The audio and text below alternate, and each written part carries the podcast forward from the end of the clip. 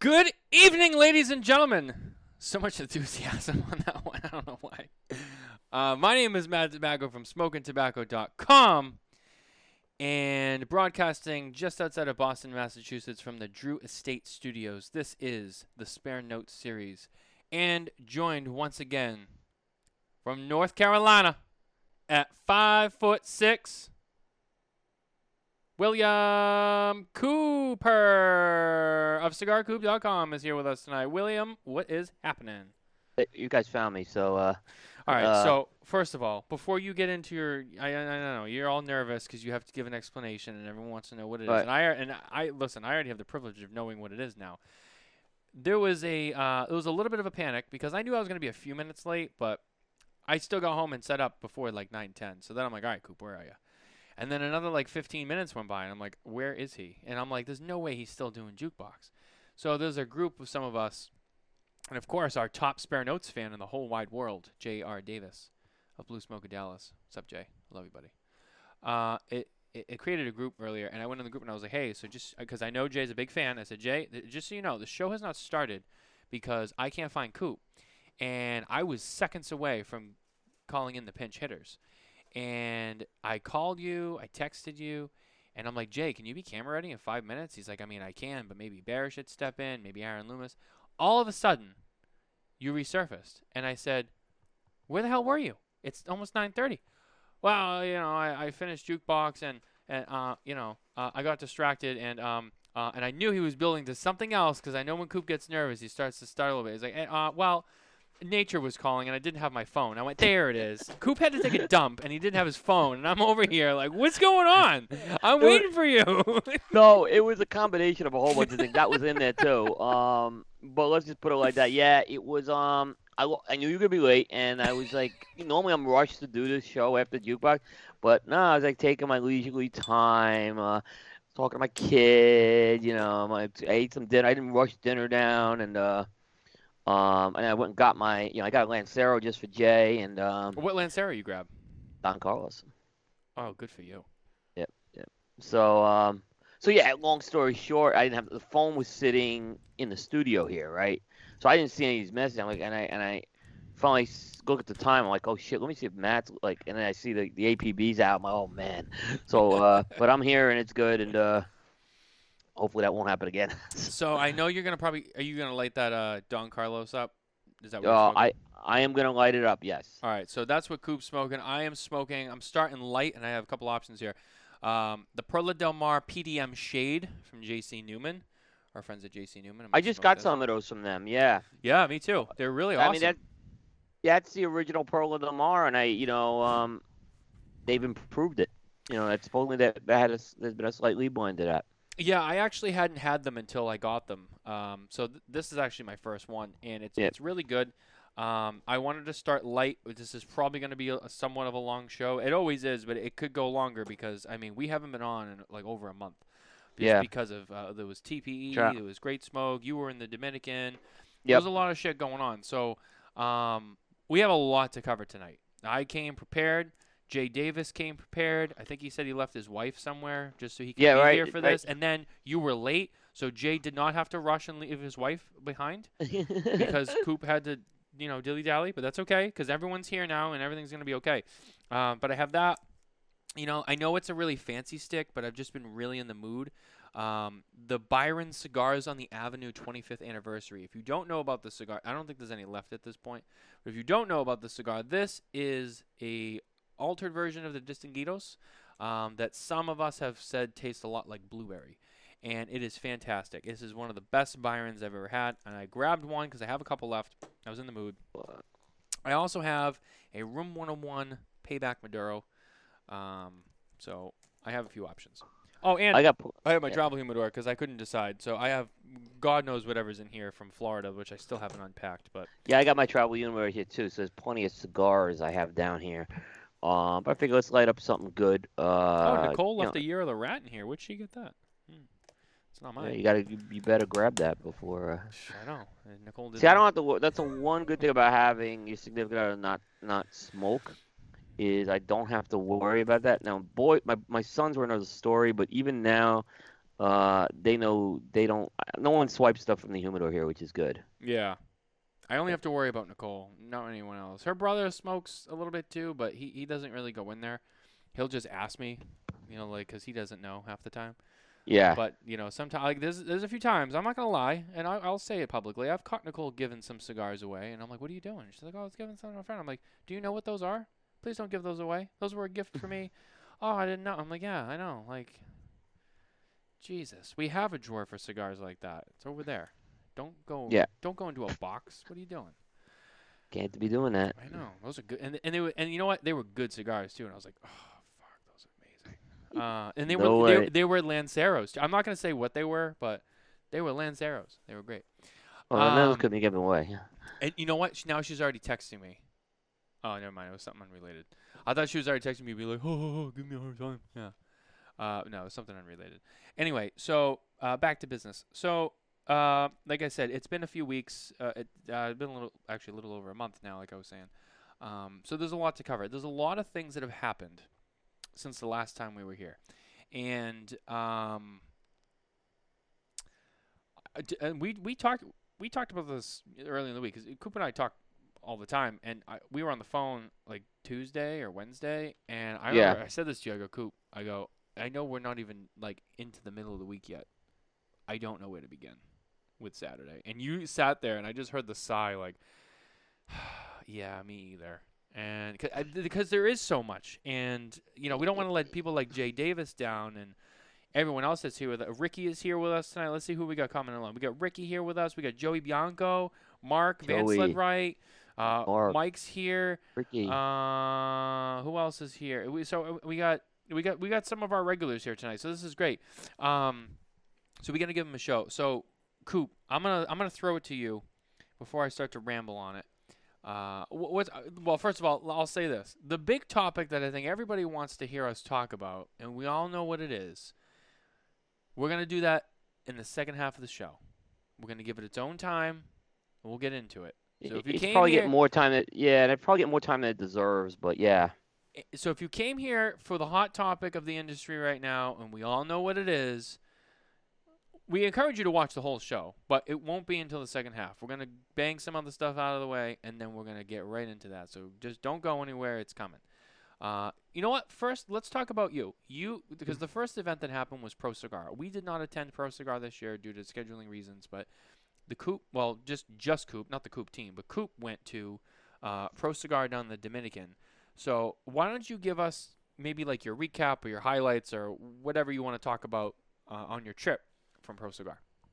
yeah. Um, for folks who don't, thanks, Matt. For folks who don't know what Pro Cigar is, it is a festival, and um, it's a national festival. Really, it celebrates the culture of cigars in the Dominican Republic.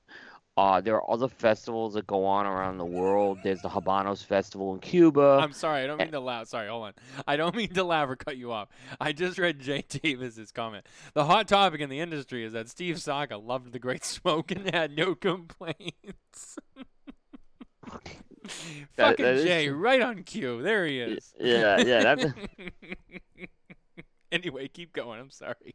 all right. So I was saying it's it's it's one of the yeah, there's national festivals. I think I mentioned the Habanos Festival in Cuba, the um, Pro Cigar in Nicaragua, and Pro Cigar in the Dominican, and it is it's something that everyone should get a chance to go see. Um, what's different about Pro Cigar compared to like the Great Smoke is really it's a cigar where you don't see the sales reps there, right? Yeah. But instead, you ha- you see um, the people behind the the production, uh, the people on the farms, those types of things, and you'll get access to people maybe you don't see typically in the states, and it's a chance to like see the facilities of the manufacturers. And I'd say that your days are broken up into uh, there's two main act- things that go on. In the daytime, there's factory tours that you go on, and at night there's gala events. Um, so I went on the factory tours I did this year were, and I did factory and farm tours of Arturo Fuente and La Flor Dominicana, two operations I have not seen before, um, and two fantastic operations, different in a lot of ways. Um, and you know, so they're very educational. I always say if you go on one of these farm tours, it doesn't matter how many you've been on, you're going to learn something coming coming off of these things. And uh, you know, like I said, these are just two facilities that are very unique. They have very uh, there's two very dynamic personalities behind these operations. You know, with Arturo Fuente, it was Carlito Fuente. With La Flor, it was Lito Gomez. The one thing that was really significant this year about the, and I won't go into every detail of this, but the one thing I'll say that was really, I'd say, significant was Fuente for the first time opened up. Fuente normally only showed Chateau de la Fuente, the farm. This year they opened up the factory tour for the first time and that was very significant um, because most people have not been on the Fuente factory tour before. That's so, a very exclusive um, place to see. It's usually yeah. by invitation only. Yeah. Now, no, if you needed normally, I would have needed both days that they were doing the tours to do the farm and the factory at Fuente.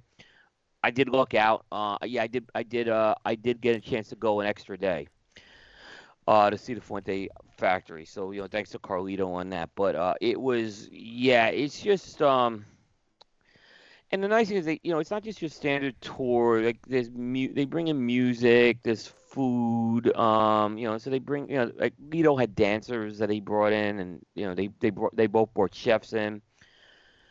And it's really, like I said, it's really something special. Um, is what I'd say. It's not the deepest factory tour that you're gonna get, like like Perdomo is probably the deepest tour I've been on, but it's still it's still very good and absolutely worth worth going to.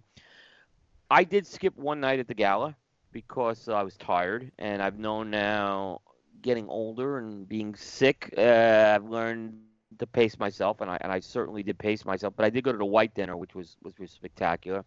Yep. Um, I did get a chance, uh, you know, to attend. That's the that's the big dinner. They held it at the big monument in Santiago and it's a it's a it's a great night um, overall. And uh, like I said, no one's on the dance floor like Lito Gomez is what I'll just say. Lito Gomez steals the dance floor every year at the White Dan- at the White Dinner. So, I heard that this came up on another show. Was it KMA or it came up somewhere? Can you just explain what the White Dinner is? Yeah, I mean, basically, it's a dinner. Like, it's a bad name. Fred, I think Fred was talking about this. Um, it's a really bad name, right? But it is a dinner where you show up dressed in white, is what it is. So is it put well, on by Davidoff? Is that what I understand? Like the white no, label? It, oh, it has it's nothing not. to do with that. Okay. It's, maybe they had an influence on that because they, at the old um, at the old Davidoff uh, Golden Band Awards, uh, it was the same thing. You wore white. Uh, instead of a black tie dinner, it was like a white dinner. But uh, no, so maybe there was some. I don't know how, what the origins of that is. It's a good question.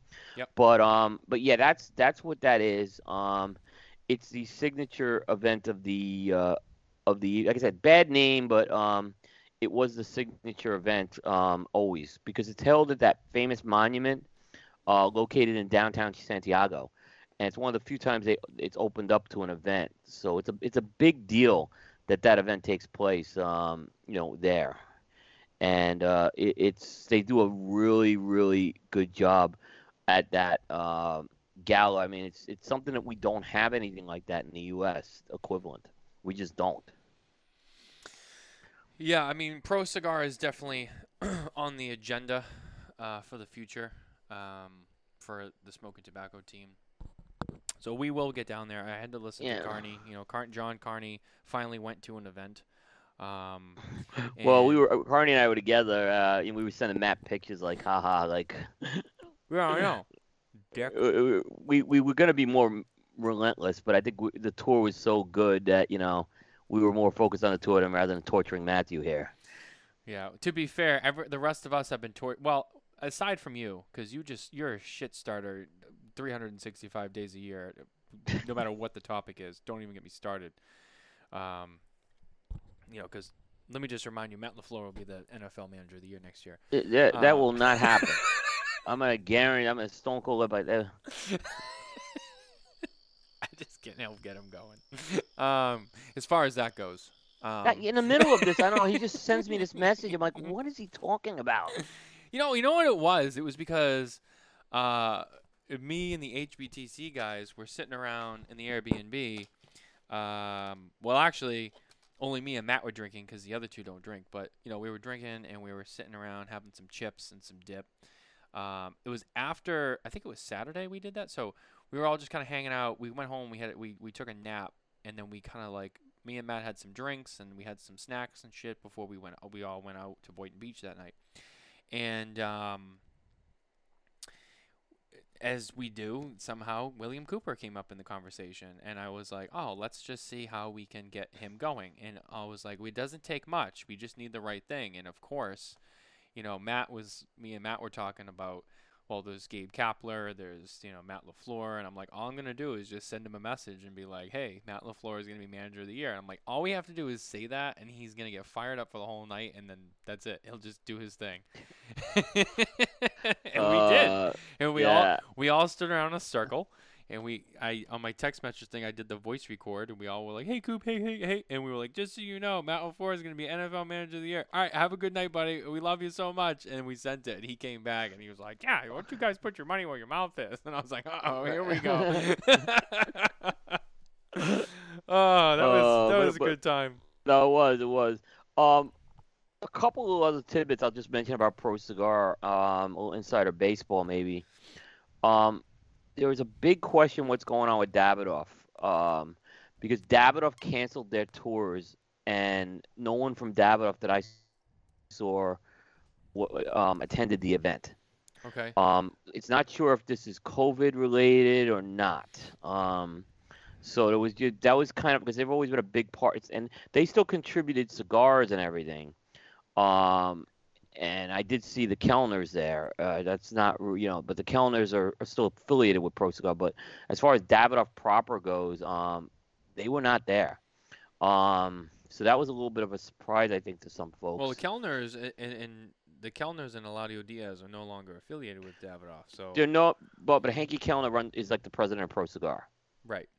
So um, yeah, they like I said, they, they just weren't there, and that was just a it was a surprise. Um, because normally Davidoff, I've been to the Davidoff uh, factory and the Kelner Farms, and that's normally an option. There was not an option for that this year. Mm. Uh, I don't want to read more into it than what it was. It just they weren't there. I, again, I'm wondering if it was COVID related, maybe to do with some of that too. Um, and you know, so that was, you know, that was one thing that I've, I've noticed there. The other thing is, and we'll get into it. I did talk to Abe this morning you know, TPE is now throwing their as, as moving their show to the same week in February as as normally as Pro Cigar was this week. Mm-hmm. Abe, to his credit, has not settled on a date with the Great Smoke, but my goodness me, there's 365 days of the year. Can these three events find it where you're not overlapping these events? There, there's no reason for this. Um, and look, Abe's event's a big event. I mean, you saw how big event that is. Mm-hmm. Pro Cigar is a big event, right? Yep. TP is a big. These three have got to be able to work together on this. This is well. This is can one just here's the idea. Here's a novel idea. Pick up the phone. Here, pick up the phone, guys, and work this out so these events don't overlap. Here because we go. I'm I'm telling you, next year there's not going to be double dipping. It's going to be one of the three events for, for me personally. So I don't know which one it's going to be, but it will only be one if they're all overlapping. So if, they, if they're spread out, I could do them. Yeah. So on Saturday night, after the Great Smoke itself was over, we were right. at Boynton Beach, and um, it was pretty quiet because everyone else was at West Palm, and you know, like we were there. The Amendola guys were there. HBTC was there. Um, I think Mickey Peg was there. Um, it was nice because it wasn't packed. It was it was nice yeah. and relaxing. We all kind of just got to chill out and Garrett and Alex Davella were playing chess actually in one of the little seating areas outside on the patio, and right. I was sitting with them. And uh, I remember asking Alex, I was like, "Hey, so like, what's the deal for next year? Because I know that TPE is now moving to the end of February, because from what I heard, they had an issue with the convention hall." And he was like, "Yeah, he's like, well, we're not going to be able to do that week anyway because the fairgrounds are not even available. So we're going to have to be we we're going to we're going to have to be away from that week anyway. So I was like, oh, but he he didn't know like he didn't say or whatever like when specifically, right. but he had mentioned that the fairgrounds are actually not even available that week. Um, Interesting. So and but normally they do normally now normally Great Smoke is earlier in the month. Normally it used to be around Valentine's Day, and then obviously they moved it. But I have offered, and I'm not I'm not joking. I have offered to moderate the three parties and help them schedule this. This is this is absolute ludicrous that that this can't be scheduled. Ludicrous. Ludicrous. It's ludicrous, not ludicrous. I'm not drunk, guys. Uh, uh, no, this Shows is insane. late, that this, this is this is absolutely a joke that that these three parties cannot come together on this thing right now. And and the fact that there's there's no excuse for these events to overlap. There's plenty of days in the months to do this. And you know, I think look, I think Abe's got a real problem if TPE conflicts with this. Yeah. I think they can get a uh, look. Abe, Abe and Pro Cigar have overlapped for years.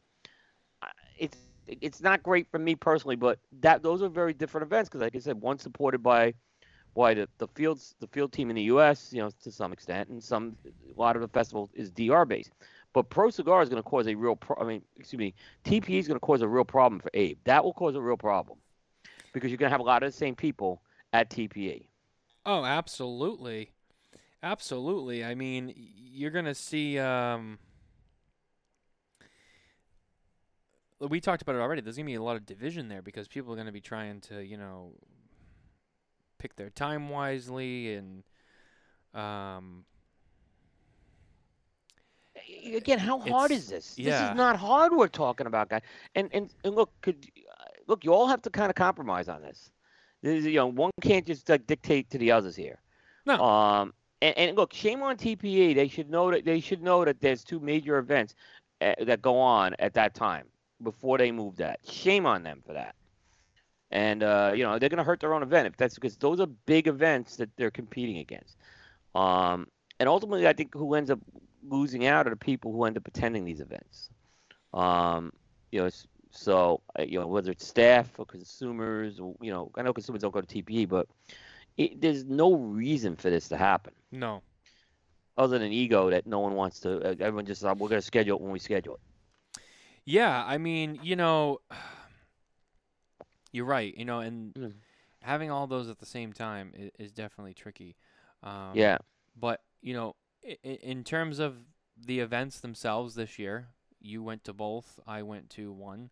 I Um, missed part of Pro Cigar. I missed the last day to go to this. Yeah, Right.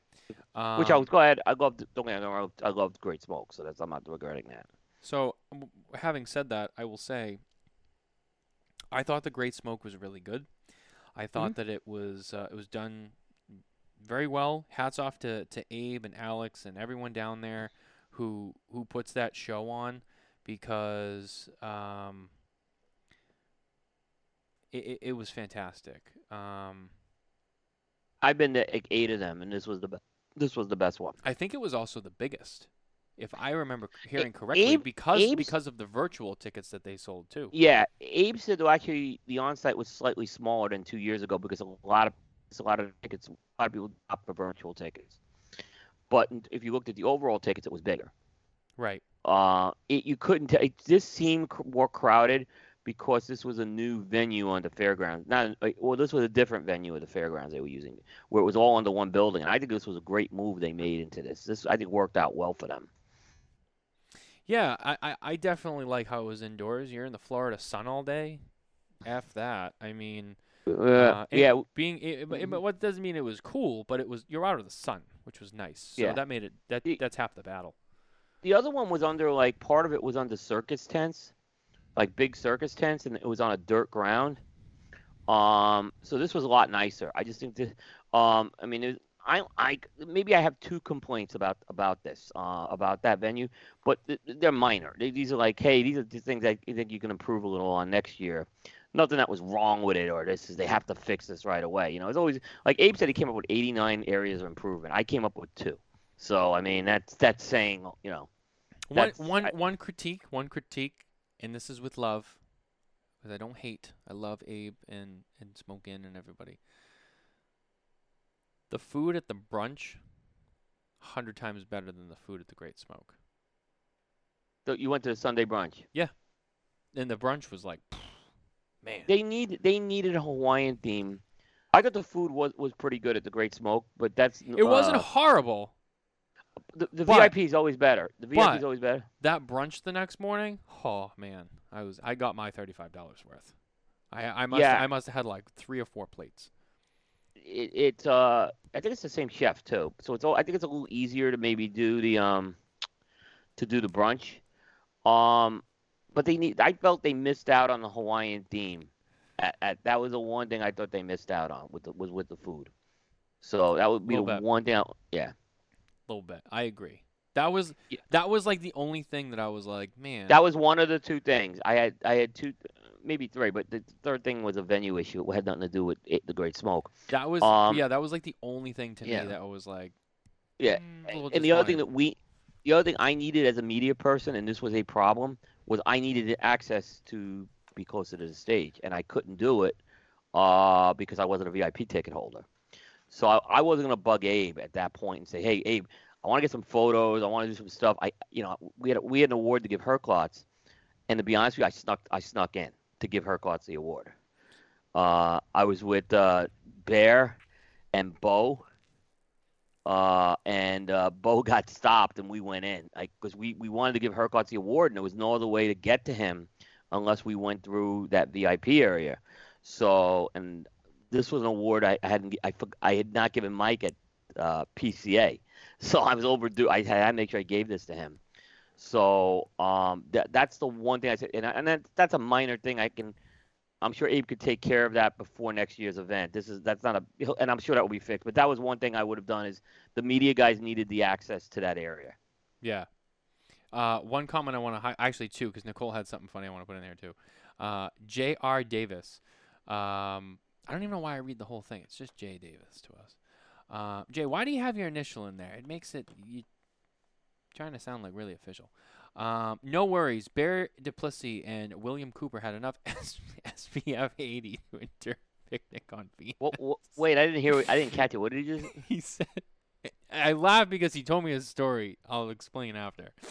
So, no worries. Bear Duplessis and William Cooper had enough SPF 80 to endure a picnic on Venus. Now, it's funny because I had Yeah. brunch. So, I had brunch with Yeah, he starts in the parking lot. That was with funny. yeah. Jay Davis, Kurt Yeah. Kendall, uh, Nicole, Joey Bianco, um, and then our friend David came over later. But so we were sitting with Jay in the morning, and he was talking about seeing you guys, being like, "Yeah," and I see Coop and Bear like slather themselves with, with sunscreen. I'm like, "Did anyone tell them that it's inside?" Bear, I'm, I have, I have, yeah. Bear is like, look, here's what I'm gonna say. I love Bear, um, and it's good to have Bear uh, as like my mother there because uh, he's like, look, because we didn't know what this venue was like, and I think a part of it might be outside. And he's like, you gotta have the sun, you gotta have the sunscreen on, because he knows I burn up, like, I burn to a crisp very easy. right. So he, he was looking out for me um, on that. Um, because like I said, I didn't know what this new venue was like at all. Um, I didn't know part of it was outside. I had no clue, right? Right. So he was uh, looking out for me there. So I'm, I'm going to give Bear major thumbs up here for helping out there. Uh, Nicole also commented that uh, on, on the Hawaiian theme thing, um, I would have paid twenty dollars to drink out of a pineapple or coconut, and then her previous comment was Hawaiian drinks. That honestly, that that, was a- that really yeah. would have set a tone too. That would have been cool. Yeah. I like that. Um, but it, I don't want to nitpick on Abe with that. This is like a No. nitpick. The, event was so good. It was uh, good. And, and and and he and he look. I found out today they were short staffed the last week too as well. So um. Did you see Oh, yeah, him up there dancing with all the Hawaiian dancers and shit? Did you see him do that? Oh yeah. Oh yeah. cool. Oh, yeah. Abe, I didn't know Abe had moves. I mean, that's Abe know, had some. Abe got some moves. I didn't know he could uh, move like that. Yeah, and, and look, Abe. It's funny. Abe said, "I hardly spent any time with you." I'm like, Abe, you were running around like you wouldn't believe. The last thing you want to do is deal with me, right? right. Um, and he did have to deal with me because Bear. We had a little problem with Bear's ticket, as people may know. Um, so we had to get. You know, we called out everyone. we called out like Matt. We called uh, Dan Thompson, uh, Paul DeGracco, and because Bear didn't have his ticket. Paul's Uh, watching that- with us tonight, actually. Paul yeah, DeGracco's um, with by us. By the way, great job by Paul. Um, He did do a good job. and, and Kim, they did a tremendous job. And and here's the thing, I, I could tell you, I am not comfortable being the man on the, the reporter on the scene kind of guy. Uh, in what I do, I am comfortable sitting behind the desk here. uh, and doing a show. But that I'm not. In fact, if you notice at PCA, Bear does the interviews. Correct. It's just not. It's, it, I think it takes a gift to do that. Paul certainly has that gift. I knew that when Paul got this gig, it was like the perfect deal. Um, and he did a, I mean, he did a great job. Um, and, and hats off to him. Kim did a great job as well. Uh, I think they could have used a third person. Um, so if they could ever find a third person, um, I'm not volunteering, nor would I do it. But uh, I think there's people who are very gifted that can do that. Uh, because I think they could have actually, you know, just there was so much to cover there.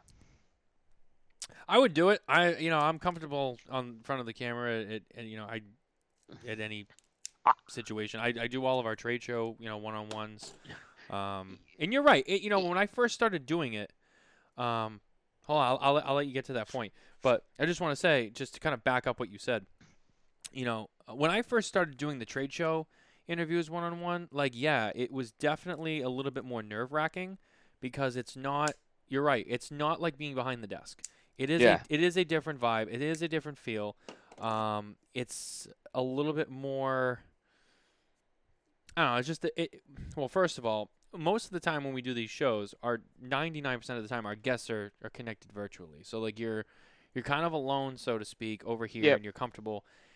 When you do those, like you're out somewhere, you're in public. Number one, so everyone's watching you do it. So then you get a little more pressure. Number two, that person is standing there right with you, and for even though it's you're still talking, having them there adds a little bit more to it because it's like, oh shit, like we're here, and we're both on the spot. Um, so yeah, I mean, it, it is different. And the and PCA last year, like the first like day or so, it was like it was like I was like uncomfortable. Um, not that I didn't want to do it, but it was just like it was I was so out of my element. So I, I totally get it. But I luckily by the end of PCA and after like you know the first hour of TV when I got kind of got back in the swing of it, I mean I, I kind of shed that and I just kind of got used to it. Cause, only because like for us, Nicole won't do it, so I have to do it. So I was just like, well, there's no one else to do this. So if I really want these interviews, I got to do them myself. So I just forced myself into it, and I just kind of overcame it.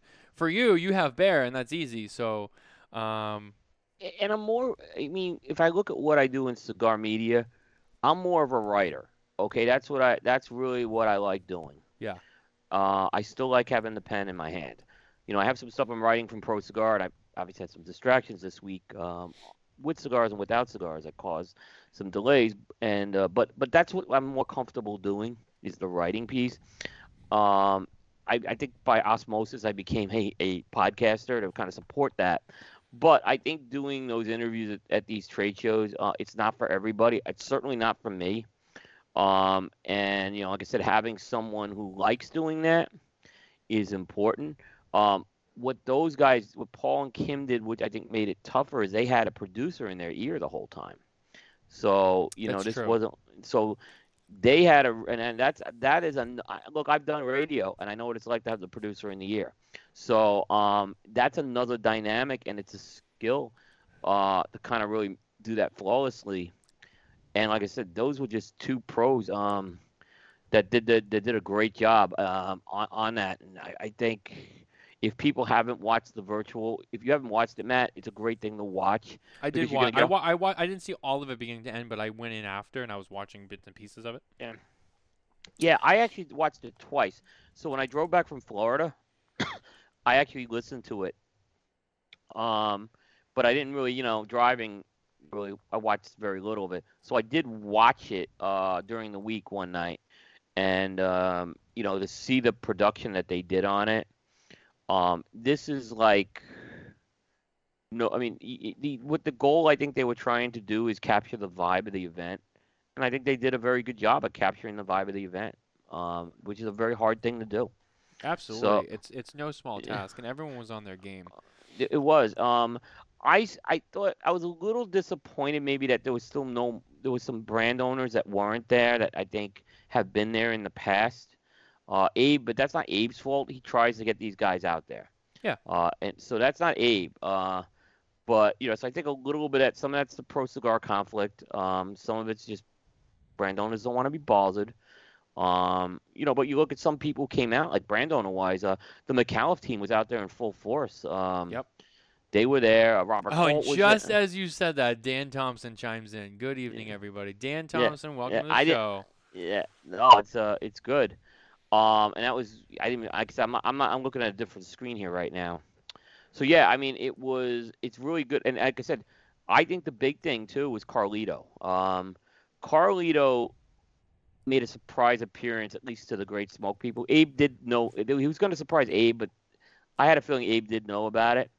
But Carlito went over to the booth, and I'm telling you, he he met with everybody. Uh, He was on his feet for he must have been on his feet for three hours, and he was still meeting and greeting people after the event was technically over. Uh, so, you know, this uh, the Fuentes who we've talked about the last couple of years have just really connected with people virtually. Mhm. Now you see this next step here, and Carlito just you know it would, and I, I I waited on the line to talk to Carlito. Uh, so the funny thing is, I didn't know if Matt knew Carlito was coming, right? So I go, hey Matt, uh, guess who's here? And you know what friggin' Matt does? He pulls out his phone. Look, I got a picture of Carlito. You fuck. I was like, you already knew. I it. knew before you, yeah. You knew before me? well, Yeah. I know. Oh, I didn't just- know when you knew they had come into the venue. I didn't even Yeah. know that, right? But I was keeping this a secret from everybody that Carlito was coming in. So uh, I did tell Bear. I did warn Bear about that, but that was was in the car, and I said, "You'll feel better. You're gonna see Carlito." So No, it was funny because what happened was Coop, Coop goes, "Hey, he's like, I don't know if you know, but Carlito's here." And I went, "Oh, he is." I'm like, "Where is Yeah. he?" And you're like, "I don't know. I think he's." And I and, and and while I'm doing this, I'm pulling up, and I was like, "Oh yeah, that's so funny." And I like show my phone. He's like, "Oh, get out of here." yeah, and Matt's got the loud Hawaiian shirt on. So like we were loud Hawaiian shirts, like a lot of us were. So this was like I knew Matt just had this picture taken because the Hawaiian shirt was in the photo, you know. Um, and look, you know, I had never met Carlito in person until at Pro Cigar. really? I met him once at an air, at a baggage carousel, but he didn't really know who I was. Um, That's a random so- place to meet him. Yeah, yeah. It was it was coming back from Pro Cigar two years ago. Um, and he flew coach for some reason. He normally doesn't fly commercial. Um, but he was on that one. I should say he sometimes flies commercial. I'll say. Um, but uh, yeah, he. I felt like when I met him in the DR, it was like meeting an old friend. Um, Yep. Same with Dan Thompson. I had never met Dan Thompson in person. Um, and it was like, it was a little anticlimactic, like for both of these people. Not because it wasn't great to meet them, but I felt like I knew these people and talked to these people so regularly, and have the privilege of, of doing that. That it was um, it was easy. Like um, so you know there, there was that was really nice to see that as well. I met Brian Matola for the first like I we, Brian Matola and I got to know each other for the first time. Um, so you know, and there's even some you know there's reps I don't see normally. Uh, that I know you know reps are always key to get to know no matter what part of the country you are in. So, um, you know, I didn't see Booze. So just you know, uh, I did met there was a few people I did not connect with. Um, and if folks, I'm not gonna get into it on here, but I was dealing with a personal situation that day. Um, and was that unfortunately did distract me. So Matt and I and I sent Matt a, a message, and Matt was totally understanding of my situation. Um, so there were a few people, unfortunately, I did not connect with. I Pete, I had a very brief I'm connection trying with, to but do we did. this, but I don't know. I don't know if I can get the camera. That it's me and Kevin got a great picture with Matt, but I can't. I, and I don't know how to get it Yeah. up on the screen. I don't have Nicole here to get the photos on the broadcast. I don't know. She's busy, Well- so I don't want to bother her. But, uh, but yeah, we, we, we, we did see Matt. It was nice, and we, we, Yeah. took- we and he was like, and he was with his wife Barbara, and was like, oh, we got to get a couples photo with Matt. And I was like, yeah, because he's he's close with Matt too. And Yeah. um, so we're doing, and then he's like, "Hey, you and me, like Nicole was like on, next to Matt, and he's like, "Hey, no, you Yeah. guys switch, and then me, me and you are, are gonna, are gonna like take a photo with Matt too. Like we're gonna do." And I'm like, "What are we gonna do?" He's like, "We're gonna kiss his cheek," and I'm like, "What?" And he's like, "Come on, we gotta do it." And I'm like, on the spot. I'm like, "All right, fine, all right, well, let's just do it." the couple photo got ruined because the two girls were just like. Okay, like this is not even about us anymore, and so like Nicole like had cropped them out and like focused it on them. Yeah. Um, and then so we after we're done, we- he goes, he's like, bros, like, like I love you guys, but that was one of my new liquor distributors, and I was like, oh, I'm sorry. I'm like, was that like a big deal? He's like, I mean, no, it's fine. Yeah.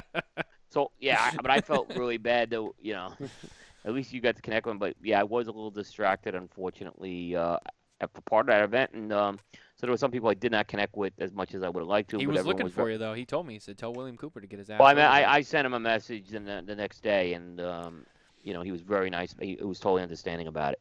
Um, I felt well. I figured I better send him a message before I take shit from it too. But uh, it's kind of weird because I always spend time with Matt Booz, and I didn't this time. So uh, you know, my fault. But uh, he was very understanding of my situation. So, um, you know, it is what it is. These things happen in life sometimes besides cigars. You know, so No, I, I understand. Yep, I, yep, I, so- I got it. Yeah. Um, but you know, all, all in all, it was a great event. Um, you know, again, thank you to that that team down there for putting that event on and, yeah, I, and they- allowing us to come. That was great. I always want to say that. Thank you to them because they they Yeah. are the ones who put all the work into to putting it on for us to come. So Yeah, and this, you know, and they really did deserve it. This team, uh, and and and you know, Abe's very involved with this. Uh, he's every detail they care about. Um, so and you know, they they are always there to help, and I think they really care about people coming away happy at this, and worry if people aren't going to be happy. Um, I I've been to a lot. Abe Abe I've been to Abe events over the past ten years, and uh, you know he, he knows how to put on an event. Uh, he knows how to put on a party. he does. And are, is everything good. perfect? No, it's not perfect. But but uh, I don't think if anyone comes at it saying like criticizing that event, it's like they need to have the head examined. Uh, I would say that it, you know what the big thing for me too is it was nice to see so many other fellow retailers fly in for that. Like Kurt Kendall They- was there, Jay Davis was there. Um, Mike, my hustler has Mike. Yeah, the uh, the cigar shenanigans people were there. Yep. Um, from North Conway. Um, the, you know, so like it, it, it's not like it's just for Yeah. consumers, and it's not just for like the the the reps and the brand. Like other retailers came in for Yeah. that. Well, That's a lot of respect too. Yeah, and Chris Chris from uh, you know Chris Duque from Hawaii came in. Yep. Uh, and you know that's a big deal. I mean to come in from Hawaii. Um, Tom and Michelle came from Alaska. But they always come in for this stuff though. Like I'm I know, saying, that's still a uh, long yeah, trip. yeah. I, I get it, but they're like uh, I I don't know. Do they have a residence in because they're in Florida a lot? That's all. I'm, I'm not trying to minimize it. Um, well, if you lived in Alaska, I'm sure you would make time to go to Florida as much as you y- could. Yeah, I've never met them. Um, I've never met them. I didn't meet them this weekend, but I know Chris very well. Yeah. Uh, and Chris Chris does a lot for the industry, so Mhm. um, I have a lot of respect for Chris, and uh, he's he's just a really good guy. Yeah, I, I think last year he was at the uh, he was at the Dunbarton booth too. Yeah. Oh, he was. He yeah, was. at, uh, at PCA, at PCA. he- he's you know he's doing that whole Daily Ash thing. Um, ah, the big man's here. Honest Abe's watching. What's up, Abe? but someone must have told him I said bad things. Yeah. No, no. We were, I hope Abe heard we, we were just saying um, because it was it was a like I said it was it was it was a very special day. Um, No, it really for was. a lot of us. Uh, and you know, the I said this in the morning. Like, it's the chance that the, a lot of us media guys we only see each other two or three times a year. This was one of those times we got to get together uh, as as as media. Um, so I, you know, it's you, Dojo, the How About That Cigar guys. Um, you know, those are guys. You know, there's other guys that just choose to be out there by themselves, and we won't get into that. But um, you know, like I said, the, the a lot of the, it was great to see a lot of the regulars there. Um, and uh, I know you spent some time with the How About That Cigar guys. I spent some time with the Dojo guys. Um, you know, so we spent some time at the event together. Um, but so it was really, it was really good. Gabe said family reunion, and it, like media, a lot of us media guys are family in a lot of ways. So it was a great. It provided that opportunity. Like the only other two opportunities I think about maybe are PCA and TPE hmm and I wasn't at TPE this year. So I, I was really glad to see all you guys, knowing I missed all you guys at TPE. Yeah. No, Uh, and that was Abe who brought us all together. So you got to thank Abe on that. Yeah, no, really. I mean, Abe, you know, once again, now that now that I know is here, um, you know, thank you for just for putting the event on and, and all the work that you and all Yeah, your team yeah. do. Because it, no, Yeah, it, really, it really was a solid event, and um, it, it is a great place for people to come together, especially for Yeah. the consumers too. Because remember, they don't get to come to the trade shows and, Yeah. and connect with everyone too. So that's kind of something that we get to do. But you know, for everybody, like Yeah. I was saying, like it, it, it it's nice. It, it's a huge event. Um, you know, I know other retailers that do kind of like an annual event every year, and and and they're good too. Um, you know, especially for you know, like Kurt puts one on, Garofalo puts one on. They're big and they're good, but it's more of a local event. You know what I mean? It's like a few hundred people. Um, the Great Smoke is an over the top event. I mean, that's that's Yeah. that's truly an extravaganza. And then if you factor in, it's not even just the day of the Yeah. event; it's all of the like the pre parties too. Yeah. At It- the it's a, it's a, inns. It's it's a, it's a whole thing. It's a whole thing.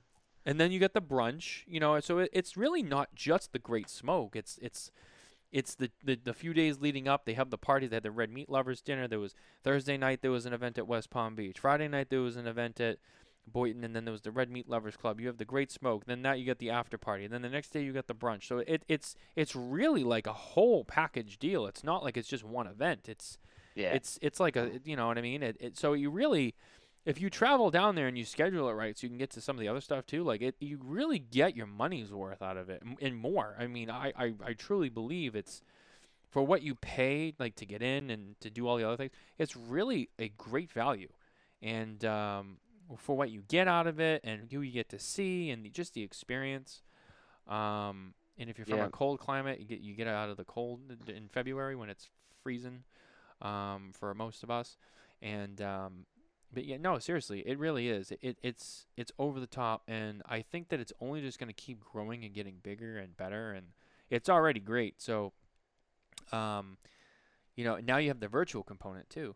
So it's made it Yeah. even it's made it even bigger again. And I'm I'm really I'm really glad that Abe was able to kind of be like, hey, you know what? Well, we're going to go back to in person, obviously, because that's the heart and soul of it. But you know what? We're going to keep the virtual too because um, even even if you're watching at home, if you can't be there, um, you know,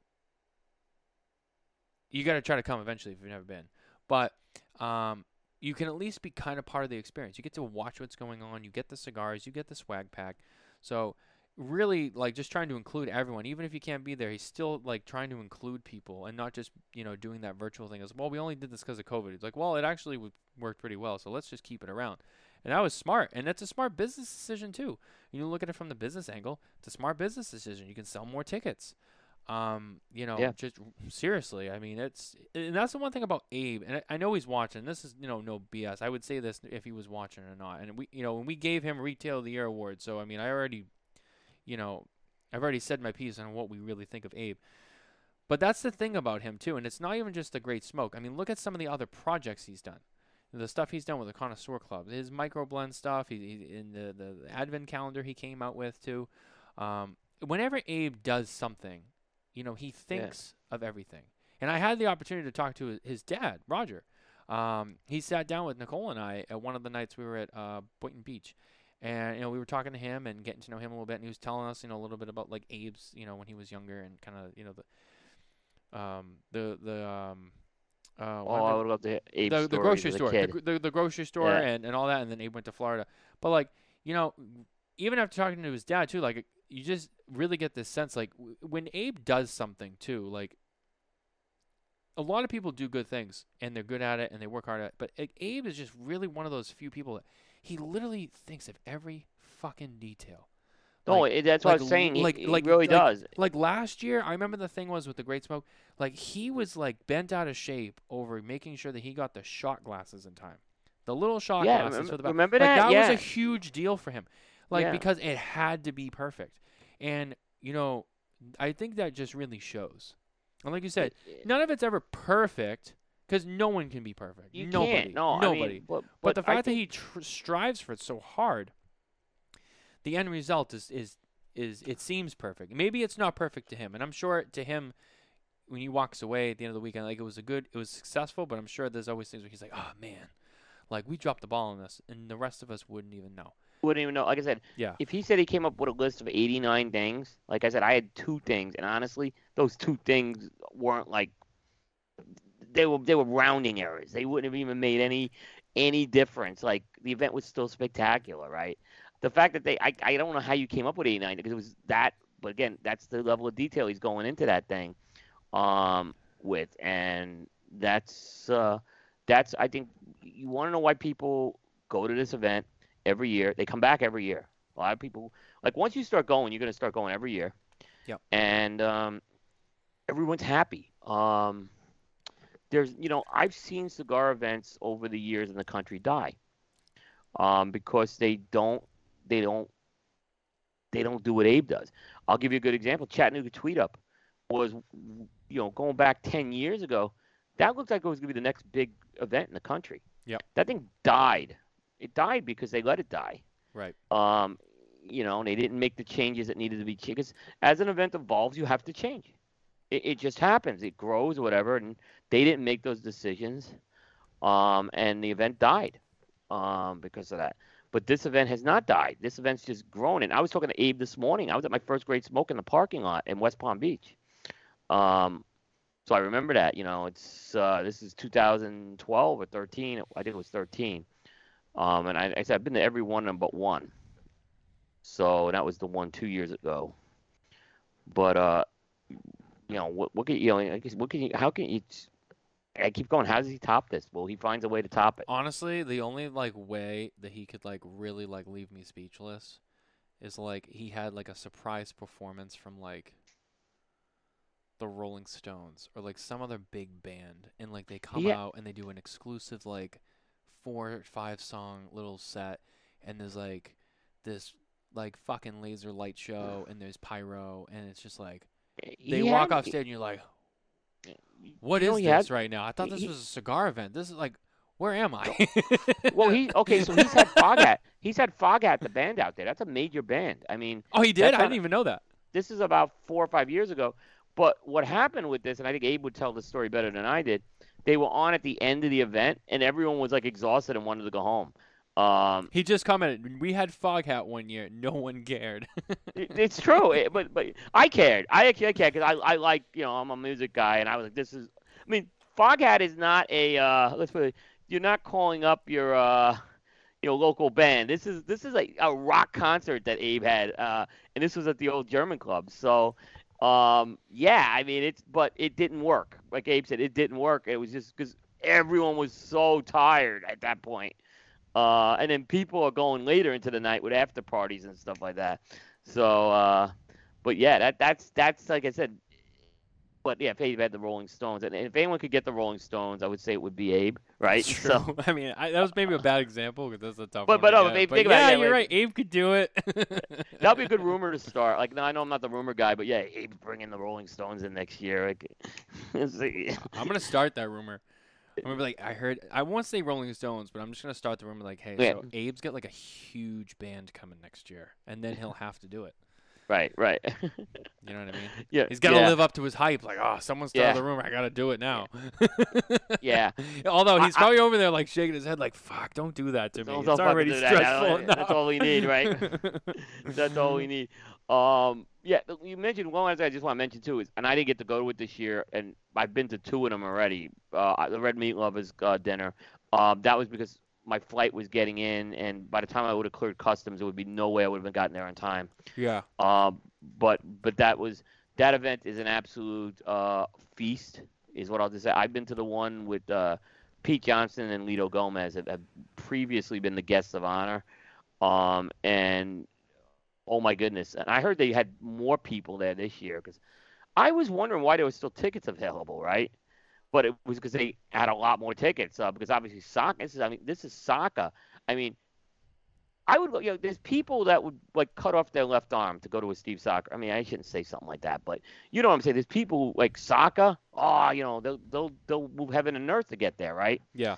Um, and uh, you know, Saka eating red meat. I mean, he's got the red meat uh, cigar and everything. Um, so, um, yeah, I mean, I I I'm, I regret I missed that, but that is like an absolute. Uh, that's one of the great meals you'll have. Um, is what I'll just say.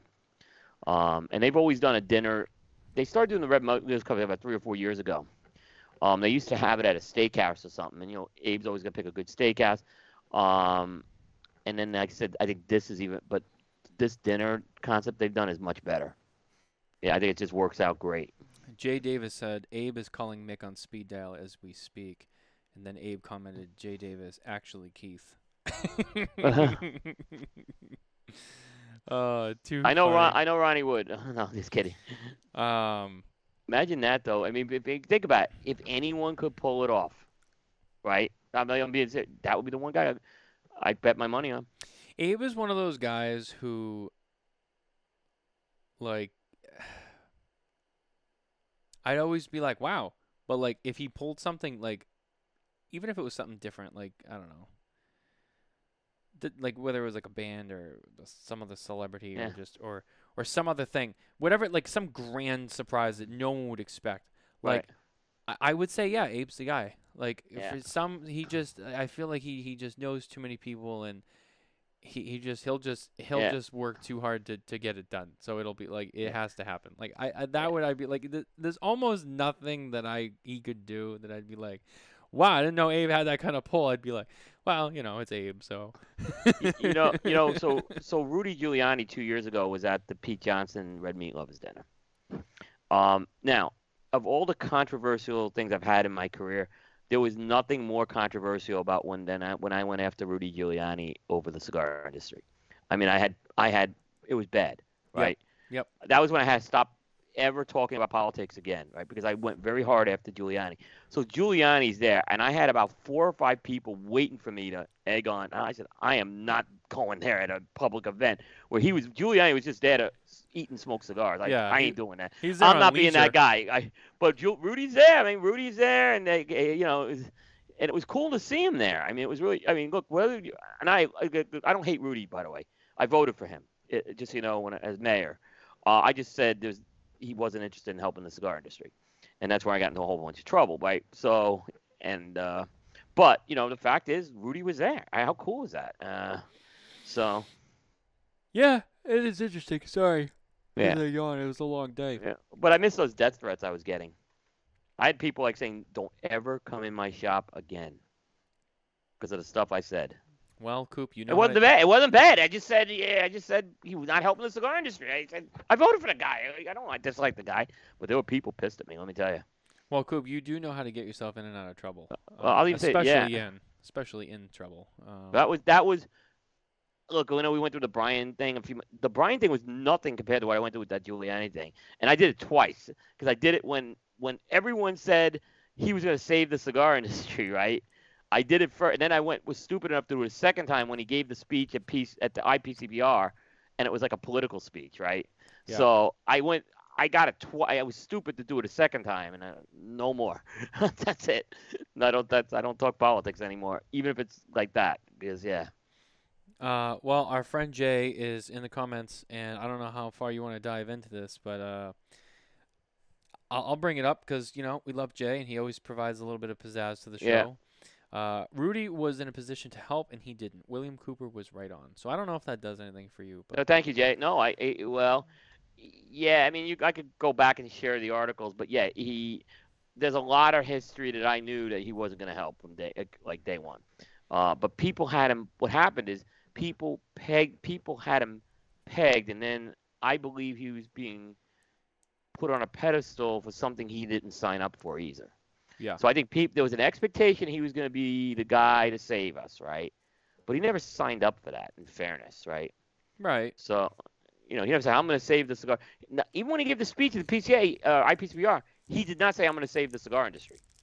Uh, so, you know, but you know, I still thought it was good. I thought I still thought it was good that the uh, IPCPR had him. So. Uh, those are in the archives five years ago from Cigar Well, We'll we, we, leave them in the- we will we will leave it there. We will move on, so that way Yep, we don't have to open the wound again. uh, um, exactly. So we've covered Pro Cigar. We've covered the Great Smoke. Once again, hats off to Abe uh, Yep. and everyone for, for, for doing that. That was just again, it's just such an Right. amazing event. Um, I'm getting ready to light my second cigar. Um, Wow. I know I smoked that other one a little quick, but it was uh, it was it was good. This is Fuente knows how to make a Lancero. After Yeah, you see him do. make a Lancero, by the way, after you see him make a Lancero, you'll know they know how to make a Lancero. That's why their Lanceros are good. Yeah, and that says a lot coming from Coop because he's a big Lancero hater.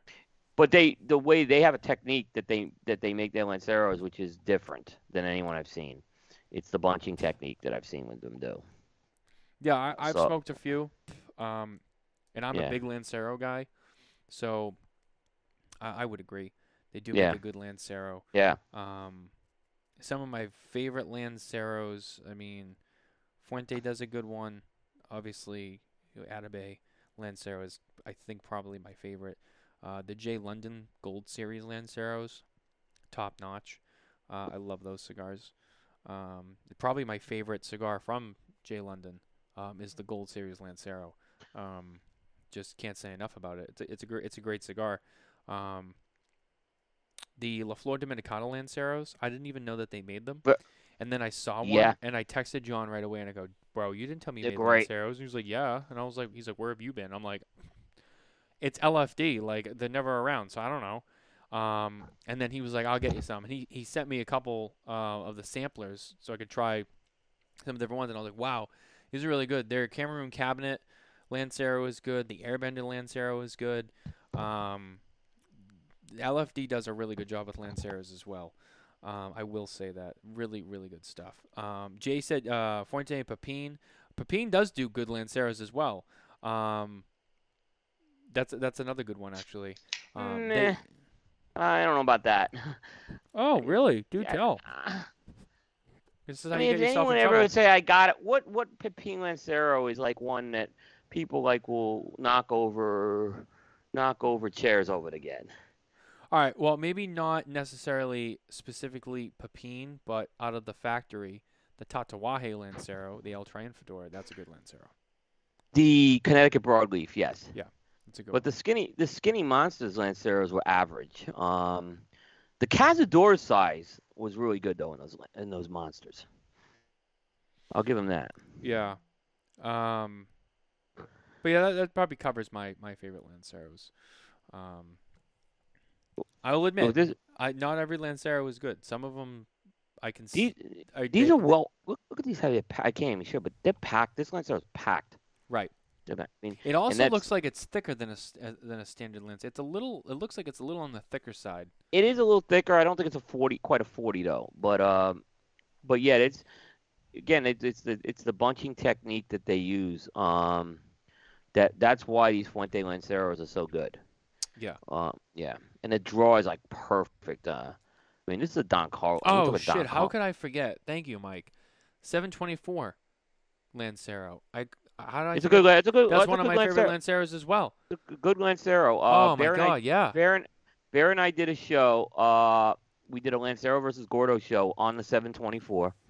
Um, and we smoked the Gordo and the 724 Lancero. I picked the Gordo. Um, but I'll say this: that Lancero was a hell of a Lancero. So- Honestly, out of the 724 collection, I and I've told Kurt this many a times. Like that Lancero is the best cigar on the line. I mean, hands down. It's it's it's fantastic. Um, as far as that goes. the old blend. Yes. Yes. Yeah. Yes. Yeah, I don't know if I've had the Lancero in the new blend yet, so that's why I'm kind of saying I- I'm curious to see how it's in the new blend. Jay said something interesting. The unreleased Don Carlos Anniversario Lancero that Carlito made a few years ago is hands down the best cigar I've ever smoked. Wow.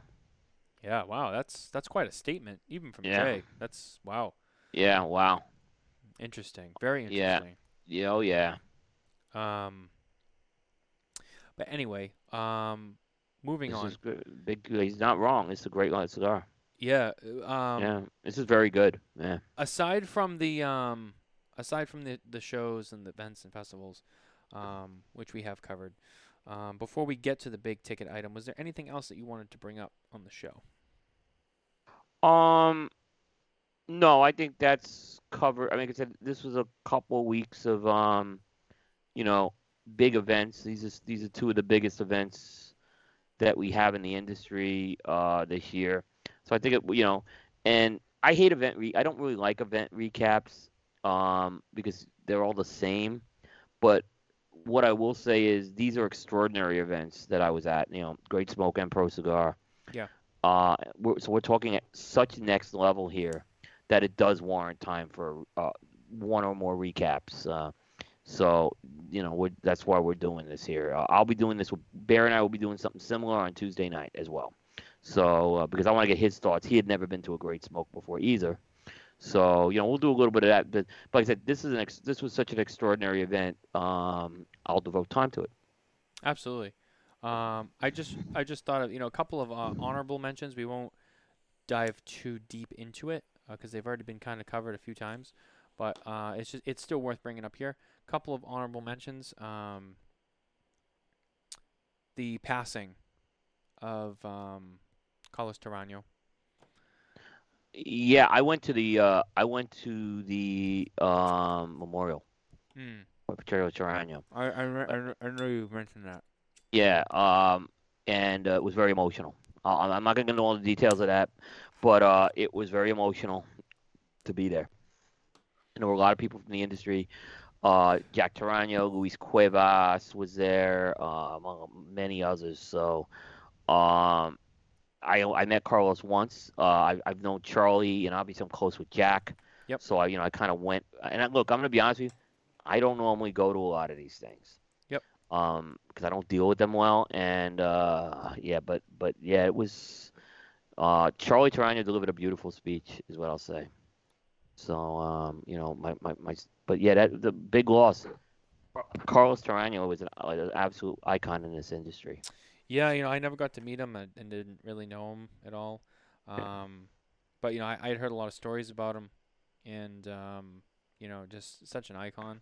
So uh, it, it truly is. It's a huge loss for the industry, Yeah, and it, Yeah. it's sad. And, and you know, we always hate to see people go. So um, I definitely wanted to honorably mention that again as well. yeah. Um, another honorable mention is uh, a, a man that we all know and love so much has finally made his return to the cigar industry.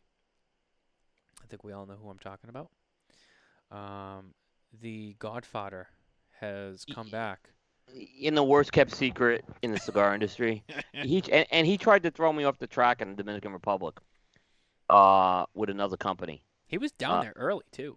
Yeah, he was doing some other stuff, and that's why he threw me off the track. Hmm.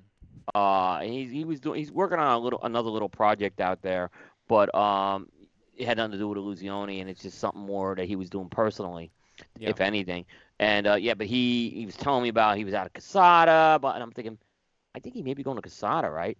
Because it would make sense. He'd be a great fit for Casada, and uh, but Illusione was the worst kept secret. I mean, he's been at the booth the last two times. Uh, he was smoking Illusione products every time we've had him on a show. It wasn't a. It was, you know, and I think uh, he was he was campaigning for the job and finally got it.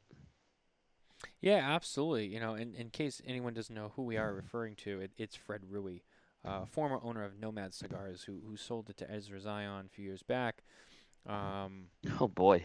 and now now he has come back to the industry, not as an owner, but uh, I think th- from you know he was on our show not too long ago, and he was on Dojo a few nights ago. The thing that the the tone that that Fred has kind of set was that you know being a brand owner kind of became, um, at least for him in his position, uh, it, it, it ruined. It, I feel like it it kind of ruined it for him. Uh, he talked a lot about. It got to a point where he was always on the phone with lawyers, like FDA stuff, and, and it, it, it just it kind of it took away. And I think he decided like, hey, and he was always traveling, and he was like, you know what, like I, I'm just gonna I'm gonna tap out of this and take a break and and just kind of get out for a little bit. But I think this is good. I I think this. Uh, if that's true, if that's really how he felt, then I, I think this will be interesting because he, he's back in the industry. He can do some things, but he won't really be um, in that same role. So he'll, the things that he he will be dealing with will be much different. Um, More marketing based, yeah. yeah. So I and that, so I think that's good. So uh, a huge shout out to Fred Rewey. Uh, really excited yeah. to see him. Uh, I am too. Um, you know, I think Fred was pretty honest. You know, there were things he, you know, as far as running a company goes, Yep. and dealing with with now regulation, he didn't want to be bothered with it, right? Yeah. Um, look, I'll tell you, Jose Blanco was in the same boat. Yeah. Uh, you know, Las Cumbres was a brand on the rise, and, and he didn't want to, you know, he didn't want to be bothered with that piece. Uh, so, but Fred was always saying, "I'm staying in the industry, but I'm waiting for the right opportunity." And uh, I couldn't be happier for Fred. Me too. Uh, the first, my first interview, my first interview I ever did was with Fred. Uh, back on Stogie Geeks, and uh, I always hold that very, very special. So um, he's a good friend. I, I had dinner with him at Noah, which is a really good restaurant in the Dominican Republic. So uh, I, I couldn't ask for a, a uh, I, I couldn't be happier, and, he, and I think it's gonna be great. It's a win-win for Illusione and Fred and Dion. You know, oh, all around. absolutely. Yeah. Um, yeah. Just just uh, really excited. Really excited for him. And uh, Yeah. and can't wait to, to catch up with him and, and see and you know see kind of what he what he's got what he's got uh, working on and um, just kind of how, how he does with it. So it'll be really exciting. Yeah, He's- I mean, he's got the best you- you- personality. Yeah, I mean, if you were looking to have a uh, a first round draft pick for a marketing guy in the cigar industry, Oh. Fred's Fred's Fred's the first pick of the draft Oh yeah. in a lot of cases. So, Oh yeah. I and or, I've had, he'd be I've in that had- first pick. I've had off the air conversations with him about that stuff and you know his strategies and his, his techniques and his methods and and, and you know um it, it is he, he is good at it and he, Yeah. he, he knows his shit he really does um I What- can I can definitely say like yeah um go ahead Yeah, when I split from Stogie Geeks, um, and basically, then I was gonna form my own podcast. Um, Fred wrote a book called "Be the Lime," and it talked about basically trying to stand out, stand out from a bunch of, you know, if you look at a whole, if you have a row of lemons, you want to be the lime, the one that stands out. And he had some, and it was some, one of the best books I ever read. Um, and it was easy to read, and he did some podcasts to support the rollout of the book. Um, and uh, I get to, that was very, very instrumental in how I started building the primetime shows. Was because of that book. yeah absolutely um I didn't read that book but um I've read others that he's written um, yeah, I've read uh, Thanks to the Memories. Uh, you know, the so what was it, long and thanks Ba- for the bacon that's what it's called Thanks for the Bacon. Yeah, that was and that was a complete. That's more of a satire book, but it's it's Right. great reading as well. Yeah. But no, but Fred knows how to write, and he and he actually wrote uh, a guest piece or two for the website. And Yes, he, he did. he's like, "Hey, can I write something?" And I was like, "Yeah, if you write it, I'll put it up." Yeah. Um, so yeah, he, he he he is good with words, and he likes to write, and uh, and he knows how to write too. And uh, and I've told him, hey, anytime you want to put something on there, just let me know, because he's one of the few people that I I just like just whatever you want, write it, and I'll put it up. Uh 'cause Yeah. he's good. Matt, he made good cigars. I mean, I don't I don't know if he was smoking back or really into it when he had his I brand. have some now.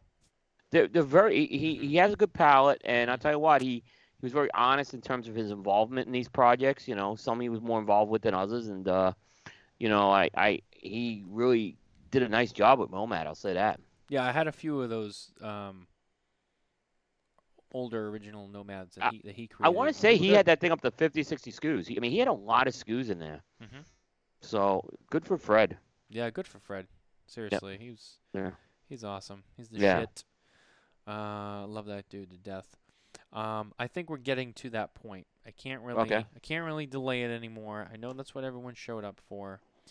Um, yes, I know spammers. We know naked girls right here. I know. Just please get off my feed. I don't give a shit about you. Um, I don't know. We never had spam comments from YouTube before. Now all of a sudden they're they're showing Yeah. up. Um, all right. This kind of began a little a little bit. I would say when did that originally start? Like three weeks ago, three or four weeks ago. well last show we talked about this we didn't. We we we we t- we talked about it. Um, the letter that the PCA put out, which I think. I don't think was originally intended to be what it became, but it it's already out there and people have already made their uh, you know opinions or their their their takes on it or in, interpretations rather on on what they felt it should be or what it is or what they're trying to say um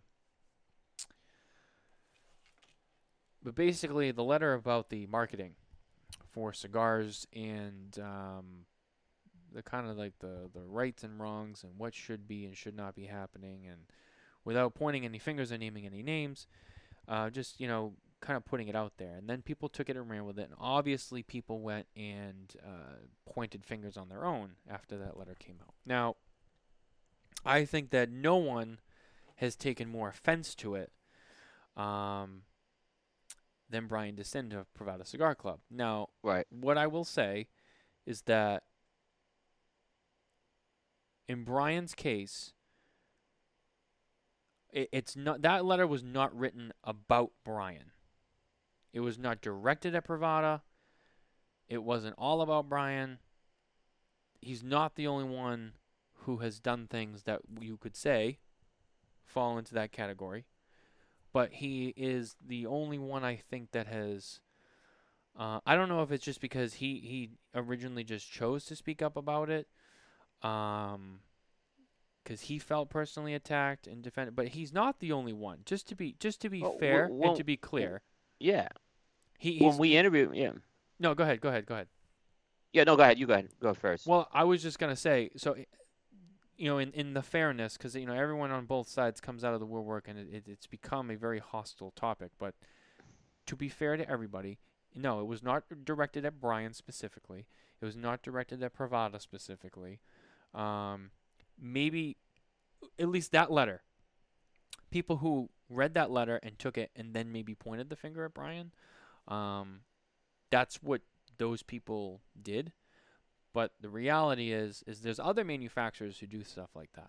So he's not like alone in this situation, but he seems to be the only one that has spoken out about it, um, which is kind of the beginning gist of what this topic is. Kind of died down a little bit after he called out Carlito, because Carlito had shared. So I, I had published, I had published the uh, letter from PCA on SmokinTabacco.com. Carlito took my article, which was mostly just a copy of the letter because I wanted to present it just as they sent it, um, and shared the link and then shared like the link like seven more times. And I can't remember if he called anyone out specifically or Brian out specifically, but I know he was he was very fired up about it. He shared it several times, and then people got um, they got into it. Brian called him out. Then it kind of died. And then this week, it came right back up, and it is bigger than it was before.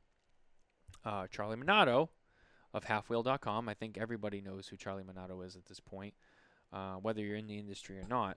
Um, but our peer, Charlie Minato, wrote an article about this topic, a little bit more in depth, and it was I think I think was it like the ten? It was supposed to be like the ten things about the cigar marketing that you should know or you shouldn't do or something like that. It was like it was like ten things I remember, um, and Ten thoughts on marketing the kids. The ten thoughts, yeah. And so that article comes out, and you know once again, you know Brian obviously you know came back with a response to it. You know Carlito shared that all over the place again. Um, and I spoke to Charlie about it, and he told me himself like, hey, listen, the you know the intent was not to to single any one person out or, or attack but, but, he, anyone. but he named names. He named names. but he named names. You're right. He Um, named names. he uh, Bear texted me. Oh, um, uh, never mind.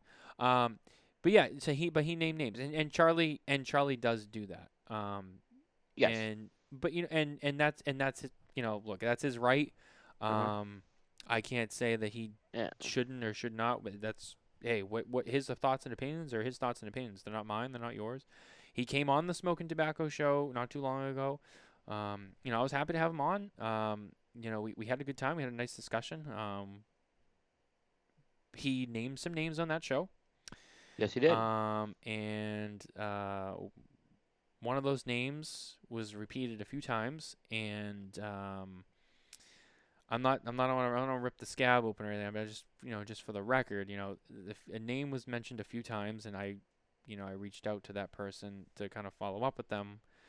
And that person was mad at me too, just for, for being part of the conversation, and I and I kind of felt bad because I was like, I mean, I, I, I really didn't, I really didn't feed into Mm. to you specifically. I, I and, and when people come on the show, they say what they want to say, um, you know, and and and that's the and that's their right in, in their defense. It's their right to say what they want to say, but it, it's not necessarily a reflection of my thoughts or feelings on on what they say.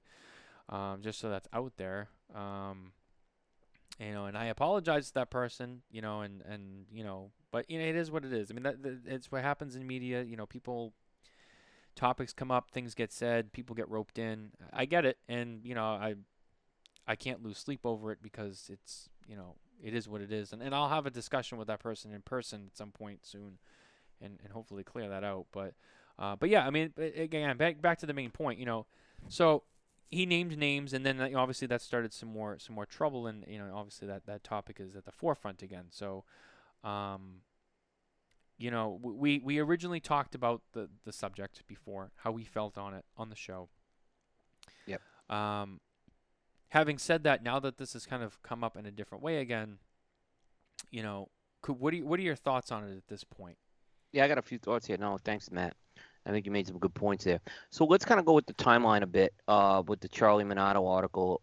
Um, and the this actually started when uh, JSK Cigars put out a press release. Um, it came out during the Great Smoke, um, and it was for uh, a flavored cigar known as Rocky Road. Uh, it was a Rocky Road ice cream cigar under a series called Munchies.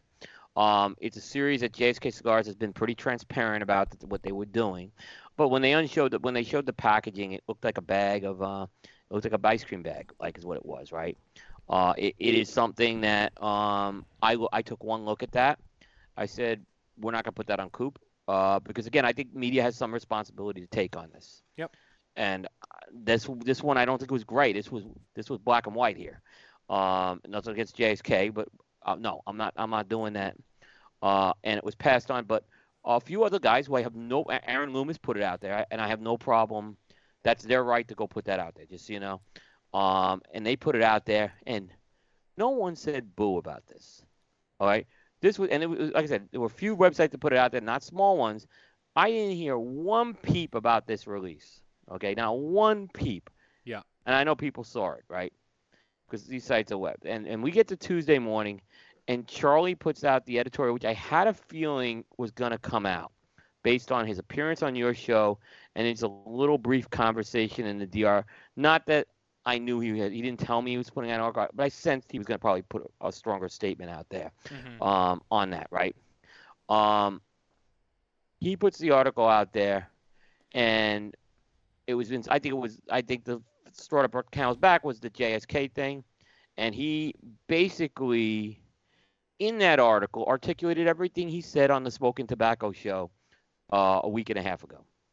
Am I wrong? I mean, a lot of what he said in that article, it was at a higher, more abstract level. Yeah. There was there was no surprises in that article, right? There should have been no surprises because Charlie's been on the record. He said some of the things he said were on the record. Some things were, were not, right?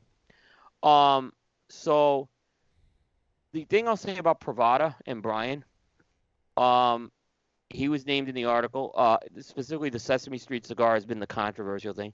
Yeah. Uh, look, I had a very controversial with Brian. We talked about this issue. Uh, the, he has been he has been look, he's controversial again, but but the Sesame Street cigar issue, he's been. It's been said to him. It's been he's been beat up on this thing time and time again. So I read the article and I'm like, well, I understand Brian's upset, but what did he what did he what did Charlie write that had not been said before? I mean, everything was was said before. There was nothing new that was that suddenly was exposed with Brian. Uh, the cream cigar thing was maybe the only other thing, but but that was on Twitter even some of that stuff. So right. I I don't understand. I, maybe this is just building up to a point where he's I had enough of this, right? But again, there was nothing. Like, and I'll be honest with you, there are there are companies that are a bigger problem than Brian right now mm. than this, right? Uh, and I, I'll say Ezra Zion, I think, is the, the biggest problem out there right now with it, what they're doing, right? Even though it's a small batch. Um, you know, Caldwell was named in the article. Caldwell, I think, has gotten away from some of that stuff, just so you know. I agree. Um, They've done a better know, job with that. Yeah, I mean, he did mention the the candy bar thing in there too. Um, so we don't need to, but but so I don't know quite what this like. Maybe it's just Brian. Enough's enough, and he just I've had it. But I wanted to say is there was nothing in that article, and suddenly the story turned from, and it should have been all about blasting Riste for putting out such a release, right? Yeah. Um, and and, and bla- he should be he deserves to be blasted on that. But I'll say this, Riste was blasted on some fronts and took it like a man too. So, um, but but yeah, so I I don't. But then that all the narrative all switched over to Brian, right? And his reaction, where really there was nothing new in there that hadn't been said before. And if anyone's yeah. telling me this is something new, I, would like this because I, I went through the article again before today's show with Abe and here. There's nothing different. So, what was the brouhaha like? Because Brian had a reaction to it. I get it. Yep. Um, and everyone fed to it. Look, if you all don't like Brian, right, then don't keep feeding into him with this, right? Let him let him just say his thing and, and just be, be done with it then. Um, that's my feeling. I, I just don't. I don't. You know, the more we talk about this, right? and look, it is newsworthy, so we're talking about right? And I'm going to Yeah. talk about it with Bear on Tuesday. Yep. The more we talk about it, the more we're going to pull attention to this. Yeah. So, um, yeah, and and in reality, like I said, why aren't we really? And, I, and look, I think JSK, their timing of this Rocky Road ice cream thing, they could have picked a better pack. They could have. Look, I understand if he's been working on the project, for, and he has been working on this project for a while. You do not, you did not need to come out with a with, with packaging that looked like that. You did, you didn't. You did not need to do that. You didn't need to call this munchies, right? You, you know, it's it was a it was a clear fu to the industry on that, and I think it was I think it was a wrong move by him in that case. Yeah, that Uh, that that was a blatant like That was Just- a blatant like yeah, that and was a blatant Zion middle finger. Yeah, and then Ezra Zion releasing a Snickers candy bar on Wednesday cigar called the candy called the candy bar. Like what the, what the hell, guys? I mean, so Your mic okay over there? Is it loose? Yeah, it's a little loose. I gotta just tighten it after, uh, which I can do. But yeah, so I mean, like I said, um, the bravado waiting is one thing. And look, if, if Brian's getting beat up on this a lot, I, um, he's getting beat up on this a lot. You know, you you, you know you got to put that stuff out there. Um, you know, if you're gonna do if you're gonna do controversial stuff like Day and Brian and stuff, there's gonna be it's it's gonna come back. I mean, is what I'm just gonna say. well, Um, then there was um. I'm trying to remember who made it. Uh, who did the the F the FDA cigar? JSK. Okay, so there's another example. So that's not even like marketed to its kids or whatever. But talk about doing something that directly, blatantly gives the FDA fuel. Like you make a cigar like that. I know it. It's not part of that same argument, but in the in the bigger picture, like why don't we rope that in too? Why would you put out a cigar like that? And like I understand you're trying to be like, ah, You're if starting, kill to, that guy-" you're starting, to, you're like, starting to, you you're what? playing You- to a base that wants to do that. and- Yeah. But you're putting a target on not you're not just putting a target on you're, you're putting a target on everyone's back. Because someone's gonna see that and go, Oh, cigar people like, oh fuck us. Oh, Yeah. okay. No, the one asshole did it and now the rest of us Oh, have to uh, You in school, Matt, right? When that one asshole in the class caused trouble and the whole class got in trouble. Yep. Yeah. so I mean, what what these people are doing is they are making the the case for they are making the case to the American public for us to be regulated that much easier. you know, I was speaking think- to Carney about this. Yeah. Car- well, he actually is the one who put that in my head. Yeah. Well, Carney Yeah. had Carney had a lot of things to say on it, and um, I know that he's been wanting a, a platform to to say some things, but you know, his um, his stance on it was like, look, this is in such disarray with people on like t- so divided on it and fighting over it. This is an industry that's crying. We can't self-regulate ourselves, so please, FDA, come further regulate our industry because we can't do it Yeah. ourselves because there's so much infighting over it.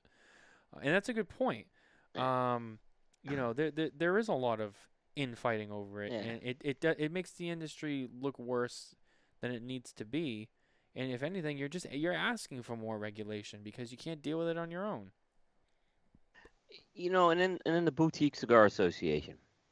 God bless them. Hmm. I know you got a lot They- to say about this one too. so they come out and they make a state because they always make a statement, right? Yeah. Uh, so they make a statement like they and they they, they love Half Wheel, right? That's the only media source they talk to, by the way. Mm-hmm. Uh, so they'll share everything from Half Wheel, just so you know. Um, okay, and that's sour grapes maybe on my part, but let's kind of let, I'll put that aside. Um, they share the article, they put a comment up on it, thing comes down, right? Yeah. Like, why is why why are you pulling the statement down? Well, someone spoke without without the board's approval. I'm like, that's come on, what are you guys really? You're you're an association that that happens. Then they put a statement up, and it's the most obvious statement. We call for self-regulation, and we're calling for our committee to do this, like with no plan of action to do this, like. And this is an organization that has no funds. Like everyone has, itself. Look, they pay. Like, I know they don't do fundraising. I know some of these guys do activities and they pay for it out of pocket. Who's paying for this, right? Who are you looking to pay for this? You have a plan to pay for this, right? Uh, or you're just looking to dump this on the PCA, right? And and look, I'm going to say this. I, I got into this with Jay. Self-regulation is not going to solve this problem. No. It will help it. It will mitigate it, but it will not solve it. Because why is that someone will find a factory that will um that will make these cigars. They'll release the cigars unbanded. They'll put it in a craft paper bundle, and someone will put a cute sticker on it, and there you go. And it won't matter. Uh, you're not going to need to do any self-regulation in that case. Um, I agree. So I, that honestly, I mean, so I don't want understand. They they put out this thing about self regulation. I think self regulation. There was a comment made to me, like, would the FDA get off our backs if there was self regulation? I'm like, the FDA has no intentions of trusting this industry with self regulation. We have like we this industry has constantly acted like children, for the most part, right? Not not marketing kids, but they they just. I said a couple weeks ago, oh, we just want to have fun the, the industry needs to put on their big boy pants. They need to grow up and, and stop this shit, okay? And stop this like everything's a joke out there, and and stop having fun, okay? And let's get serious and roll up our sleeves and, and solve some problems here. I think one thing that should be said Yeah, is people need to remember how small this industry is. And it, you know, one pe- one thing that, and, and I've said it, Yeah. you've said it, but a lot of times people go, "What about the alcohol industry?" They do. Here's well, it's different different on. regulation. But hold on. But here's but here's the biggest difference. Here's the biggest difference between us and the alcohol industry. The alcohol industry has pockets that go hundreds of miles deeper than ours. It's Yeah. true. It's, a big true. it's a big part of it. And if you don't think it is, then you should do your homework because it is. Remember, money talks. Okay? Right. Um big industry like that, yeah, they, they can throw enough money around to, to get what they want. So the Mhm. premium handmade cigar industry is not as big as the alcohol industry. We don't have the money to fight the battles that they've gotten away with. It's just it's fact. I'm not. it's not the only reason, but it's a it's a Yeah. it's, a it's a chunk of it. Mhm. It's true, and that's Yeah. why like you know the call to funding for you know the PCA and CAA and whatever the fuck the CRA does. Uh, I mean, well, no, they they've done some things, but lately, you know, like I got asked this question on, on Meet the Professor a few years ago. It's like, oh, well, what could the C- Cigar Rights of America do better? I'm like, first of Uh, all, oh, first of all, everything, that I can come up with 89 points on. everything. But first, the first and foremost, like they're just so fucking quiet over there. Like they don't communicate with. What are they doing? have what are they working on? No, there's like, no leadership there. PCA, at least now. PCA sends out letters and news and and, and, and and we get I get probably like two emails a week from the Premium Cigar Association. When's the last time I got a constructive email from the Cigar Rights of America? Don't worry, No, I got the don't worry, I I'll wait. I got the one that was the last one I got was the bipart was the, was the partisan letter blaming the blaming blaming the blaming the Democrats for everything. Right, that was the one we got, right? hmm Um, and look, and I had this conversation with Josh Habursky uh, down in the Dominican Republic, and I said, "There's overlap right now between CigarAction.org and the CRA, and I think you guys need to address it. And here's why: if PCA sends a communication out and CRA isn't, there's different audiences for that. You're not reaching the audience with that, right? Um, and oh, by the way, here's the problem: you can't depend. Like, look, I'm not. I've said I've had this conversation with a lot of people. I'm not gonna chase you down for news, right? if there's a big story, I'll be on top of it, right? But some of these other stories, which are more localized and stuff, I'm not going to chase down, right? You've got to do a better job of pushing that out to to, pe- to the media. It's not hard, right? They don't do that. So you know, if it's a local, like, be honest with you, a lot of stuff with the states right now, uh, we're just not on top of it. I don't have the resources to cover that type of stuff. Jay, Um, Jay Davis made a nice point. I'm going to share here too. Premium cigar industry might gross 1.2 to 1.4 billion dollars. The tax revenue alone in the alcohol industry in the United States alone more than that. is 70 billion dollars. hmm There you go. There you go. There you go. There you go. It's exactly the point. That's it. People And you know what? And, if And you what about and if you don't understand what that correlation means, then you you got to do some more reading. Yeah, uh, no, it's true. And and look, alcohol is regulated differently than tobacco. Yep, Um, so it's it's a different true. set of rules. It's a different set of rules. Um, and this industry has, look, we haven't talked about this a lot, right? We've been terrible at like mobilizing our troops when it comes to um, when it comes to these open comment periods with the FDA. We've been terrible at it, right? Um, because we don't we haven't provided enough prescriptive guidance on how to submit these comments, right? Yep. So they submit comments for feedback, and the FDA is looking for scientific feedback and data points, and we get people submitting comments. "Leave- Hands off my cigars. You know, it's uh, you're gonna destroy you're gonna destroy jobs. The FDA doesn't care about that. No. The FDA cares about science right now, and we have we as the cigar industry has done a terrible job at guidance with with, with, with people submitting these comments. I'm not saying you're gonna eliminate these comments. But there's, again, we've done a horrible job at educating people on this stuff. Um, and we need to have real constructive comments in there. Um, because this is why the FDA they make these as and we know the FDA is making wrong decisions. This is not like me defending the FDA here, but you know we have to uh, we we have to kind of get off this hands off my cigars thing. Or why is the alcohol industry get away with this? We got to focus on the battle here, um, and this shouldn't be a hard thing to do.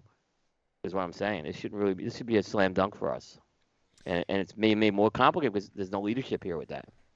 Yeah, it's true. I mean, I, I, I feel like someone made this point to me recently. Some, well, somewhat recently. You got the PCA, you got CAA, you got CRA, you got B- BCA. You got the BCA, whatever the fuck they do. Um, it sounds more like an exclusive club than a committee. Um, and it's like, well, we got all these different groups, but like, you know, like who who's doing what? You know what I mean? Uh, right now, if you ask me, the people who are at least the most um, transparent and communicating the most is the PCA, right? The CRA and the CAA, I mean, I know they don't do nothing, but CAA does a lot more. We just don't. We don't hear about it. But they do communicate with their members. Like right. God, I'll say that. I would say the worst culprit out of the out of the three main ones. I take the BCA out of there. The three main ones. The CRA is the one that needs the most work. They need the most help, right? PCA has its issues. They have issues with the trade show. It's no secret. We all know. We all know what those issues are. And we like and I personally, and Coop, I think you feel the same way. I think that everyone over at the PCA right now, they know of those issues and they're working on it. Whether or not you feel the same way or you see it, to me and the conversations that I've had, they're working on it. And you know, Jay's watching. They Jay, are. Jay's on the board at the PCA. You know, Scott Pierce has been doing a great. Job. Josh Habursky's doing a great job. You know, just because everything hasn't changed right away, that doesn't mean that they're not working Yeah. on stuff. There has No, been th- there has been a huge difference in the last six months alone than there was a year ago. Listen, they've done a great job considering. Like, do they have like, uh, do they have the wins? Not yet, right? They have. They, they've made some progress, right? Yeah. Uh, and look, I could just tell you, going back and dealing with PCA, which was IPCPR ten years ago, it was look at look at ten years ago compared to now. Um, and by the way, you know they, they got through that whole thing with Cigar Con, which was a which was a which was a thing, and Jay and I talked to Jay and I and Aaron talked about this on Thursday. Yeah. But I think they got through that, and they got through a very difficult furlough period. Uh, there's transparency. They're addressing some things. Yep. Uh, Jay was very open on our show, by the way, and he did a tremendous job. I want to thank him personally, uh, and I'll plug the show. But Jay did a great job on that. Uh, and you know, there's board members I've been able to call up and, and ask questions to. And uh, Jay's kind of been like my go-to guy on a lot of stuff, and my sounding board. And uh, I, I appreciate him sometimes dealing with me. Well, you know, we, Uh, we, we talk about Jay a lot, and you know, we have fun with Jay. But the reality is, one of the reasons why we love Jay so much, again, not just because he's listening, but uh, to to to en- enforce why we we reference him so much, is Jay is one of those people who's just so connected with everything that's going on right now. He- Yeah. he, takes the time to educate himself. He takes the time to be involved with PCA. He takes it to get. And remember, he runs a store too, so he has a business. So Yeah. you know, he's a business owner that takes the time to get involved in issues and educate himself and then try to educate other people because, you know, in the end, it, it only benefits him in running a business, which is the way it should be. Um, in an industry like ours that has its issues. So that, that's the reason why. People like Jay, like I, I would say, if you don't know Jay, get to know Jay. Um, you know, when he is on shows, he's coming on our show. When's he coming on? May? I think he's coming on May. So he'll be on our show too. Um, you know, pay attention to those shows. He he has interesting things to say, and, you, and, you, Yeah. and I guarantee you'll learn something new. Um, You might not agree with him, but you'll learn something. I'll say that. Um, yeah, or and and even if you don't agree with yeah. him, you might get into a topic where you might Right. disagree, but you didn't know you were you had feelings on that until he brought it up. So I mean, there's a couple of things I've gotten to Jay, and I've said I disagree with it, man, and he's always been like very respectful back to me on it, right? Um, and there's other times I disagree with him, and then he's got me thinking. I'm like, well, he's not wrong. Maybe he's got something here. So, so yeah, I've always gone out with an open mind too. Um, we agree more than we disagree, is what I'll say. people always But, use that term like, "Oh, he's a thinker," but seriously, like Jay Yeah. Davis is a thinker. Yeah. Uh, and I've had a lot of conversations with him. I had a lot of conversations with him last weekend down at the Great Smoke. You know, he, he has Yep. some very good things to say. Um, and I would say that it, it would be nice to see even more people like Jay, um, Yep. who who don't just go like, ah, I just sell my cigars. I don't give a shit. Like, no, Yeah. well, what, what what's going on? Like, what, what's going on in the industry? And um, Yeah. it, it's it's definitely a good thing to have. So when these conversations come up, um, you know, you can kind of maybe be involved more, or you can have more of a voice because you know you listen to more people like Jay, Yeah. um, who have things to say. In terms of the marketing thing, like, look, we we, we have talked about it on the show before. Um, you know, you, you kind of know how Coop and I feel about it. You know, we're we're we're on the kind we're we're both on the side where we feel that a lot of that stuff probably shouldn't happen. Um, and, and, and the reason for that is not because we're picking on anyone specifically, but because when you look at the facts uh, and the things that the FDA has openly said to us as an industry about some of the things that they see, and their biggest thing is flavoring and which kind of goes hand in hand with and kids. The marketing Yep. to kids or trying to appeal to kids. That's going to be the biggest thing. The the biggest thing right now is they don't want kids uh, having access to it or, or, or trying to target them into getting into it later or whatever. Um, and we agree because you know what? All that does is just paint a target on our back, and we don't want them to to have anything to hold over a head. Like, well, you know, you guys, you know, you guys are trying to trick kids. Oh, you're trying to get kids. You got that dangling carrot there for kids. Mhm. No, and because that's not what we're about, and it's been said so many times. That's not what we're about. Some people go rogue, and yeah, they want to have fun, and I and I get it. And trust me, if this industry was a little bit different, I'd be like, you know what, knock yourself out, make all the fun shit you want to do. Other industries get to do it, but our industry is not like those other industries, and we don't have that luxury of being able to always get away with it. And I feel like if we just kind of let it run wild, eventually it'll bite us in the ass. Yeah. Um, that's what I. That's and what I then think and then what, and then what happens is we get bit in the ass, and then we get things taken away from us, and then that little bit of fun that you guys wanted to have, now no one gets to have any fun whatsoever with anything, and you know, and then as everyone as a whole is like, oh shit, like now it's not like what it used to be, and and it's not to blame anybody specifically. Again, it's just it's it's the ideology of the concept as a whole, and um, it's just something to think about. And that and I think that's and no one's and Coop and I are not up here like screaming at people, being like, "Oh, you you suck," and take that shit. Like we we disagree with it. We disagree with the concept. We don't we don't think that it's a good idea business wise uh, for the industry.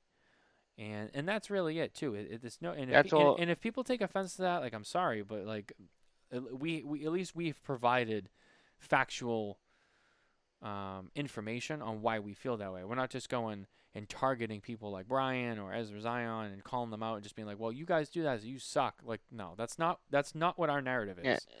It, So- it shouldn't be pay- well. I'm not. There's enough. There's enough uh, around. Unfortunately, it's not one problem. It's not one person is the problem. Mhm. Um, you know. So it's it's not and gonna that go doesn't away. and that doesn't mean and that doesn't mean that because of those few products that are out there, that doesn't mean that we're saying that the the companies as a whole just shouldn't exist. No. because they because they make other things that are you know like a regular thing doesn't really fall into that questionable category. So it's not like well you just shouldn't be in business. It's Right. there's just very specific items. It's very specific Yeah. items that it's like, look in the grand scheme, this is what the FDA has said to us before. They see these things and we have to say we don't do that, and then they go, well, what about that though? Rocky Road ice cream. What do you do? Rocky Like, Road. Kids love that. Or or it's like, what do you? well, I don't know. And then we look like assholes with a thumb up our ass because, like, well, yeah, that guy did that. Oh, yeah, I mean, and it's more than that. I mean, it's because it's, it's going to be asked, but you know, I said media has a responsibility here too, at this point. point, and uh, I think they need to look closely at what they're what what they're covering. um, and make some decisions on that. And it's tough. You know, we can't totally not cover a segment of the industry either. Um, but you know, if you also, you know, the influences, a influences, stop dressing up like superheroes and stuff like that. That ain't helping either. Okay, um, you know, that's not helping. I'm not saying I didn't even guys see any of that. Who's who's doing that? I, I'm not gonna go there. Yeah, no, I'm it's- not. true, I'm not true. going there. I didn't even see that though. People, wait, so people actually doing that? They dress up as superheroes and marketing Uh, cigars. I saw one. Yeah, but uh, Oh, I I, don't wanna- didn't see it, so I I'm just gonna I'm just gonna kind of leave it at that, right? Yeah. Oh, I, I didn't got- even know. I, I don't need another shitstorm, right? But but I don't think this person either is, is saying just because they're dressing up like Superman or whatever, saying um they're trying to market to a kid either. So that that's very clear. I want to make that very clear. I don't think any of these people who- who are doing that are trying to market to kids. I'm just saying it doesn't help. right. Yeah. So It's true. Um, that's all I'm saying. But I, I know I don't think there's anyone I know who's an influencer in media who who is doing that. I just but I just want to say um, we gotta be unfortunately we have to be a little careful. It's unfortunate that we're in this situation. It's unfortunate you can't dress up like Superman and do something like that. Yeah. So It is yeah, what it it's is. unfortunate. It, it it's unfortunate. It really is. Um. And Jay has another comment here, and I'll, I'll bring this up and I'll read it too, since we have a second here. Brian, to his credit, did, and this is from Jay Davis. Brian, to his credit, did post today that the industry should work together. Perhaps pressured or maybe of a good heart. That was good to see. Um, Yes. Yeah, I I, I hope no, so. and, and I agree, and I think what he. and I hope so. I and hope- that, and what he said is true. I Uh, mean, we should be together I- on it. It's yeah. the only way it's gonna work. You Yeah. know, we have to be together on it.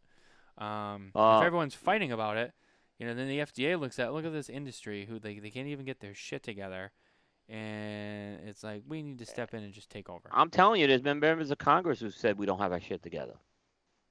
I'm telling you, it's happened with Congress people. Uh, John Boehner was a good example of that. And Mark Yeah, writes go- in they- to us as well.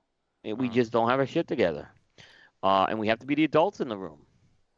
It's Mar- the premium cigar industry. Why can't we be the adults in the room? Mark writes to us from an outsider's perspective, I see singular issues being addressed as they arise, not a unified message across multiple platforms to win the war in the long run.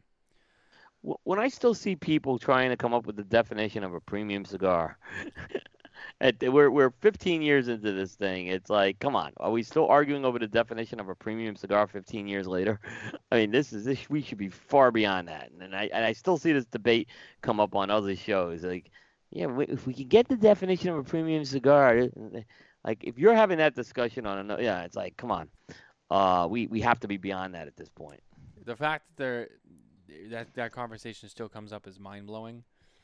To be honest with you, I mean, It is. It's mind blowing. It, It's- it's. It, It's, I, I- I think the I think the the associations have done a good job with that. Let's just go with that. Yeah.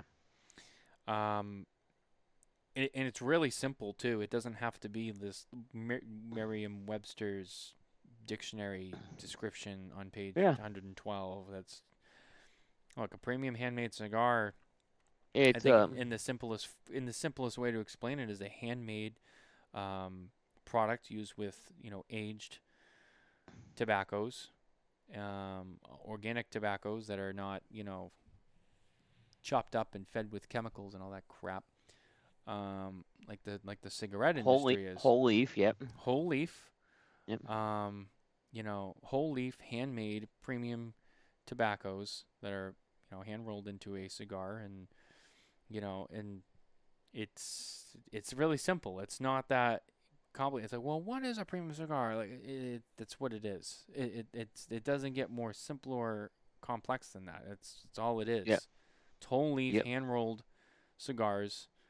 Um, Yeah. what what else does it really need to say? The, the fact that they're still pissing around with this thing is like, like I why? when I see this on uh, like wha- yeah.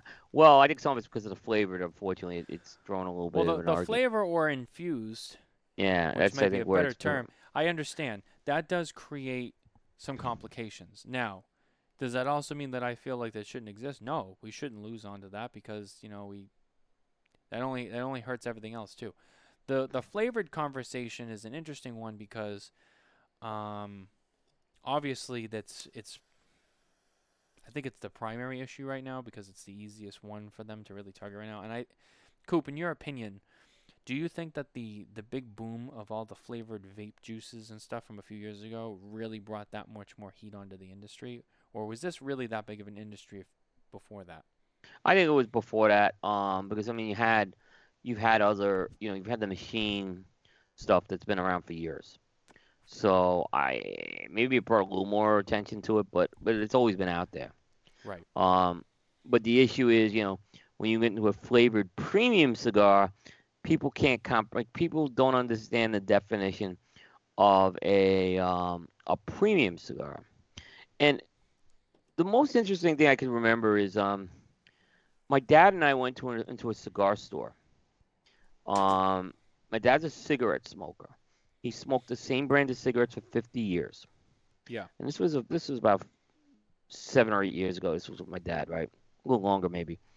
And I I have like um a tray that I'm walking around with, and I'm taking this cigar, this cigar, and I'm putting it on here. And my dad's like, "Well, what's wrong? with Can you decide what you want?" I go, "What do you mean?" He's like, "You got like nine different cigars on here, like like like." And I said I said, "Well, yeah, I want to try all these." And he's like, "Can't you just settle on one?" I'm like, "It doesn't work like that." And I started explaining it to him. He because again, he didn't understand the industry. Mm-hmm. And you know, and I was explaining, well, these are diff- there's different origins of tobaccos, there's different sizes and different formats, and uh, you know, some, you know, there's different uh, vintages, and you know, kind of opened up some eyes. Like uh, he didn't realize that, you know. So it is a very different product.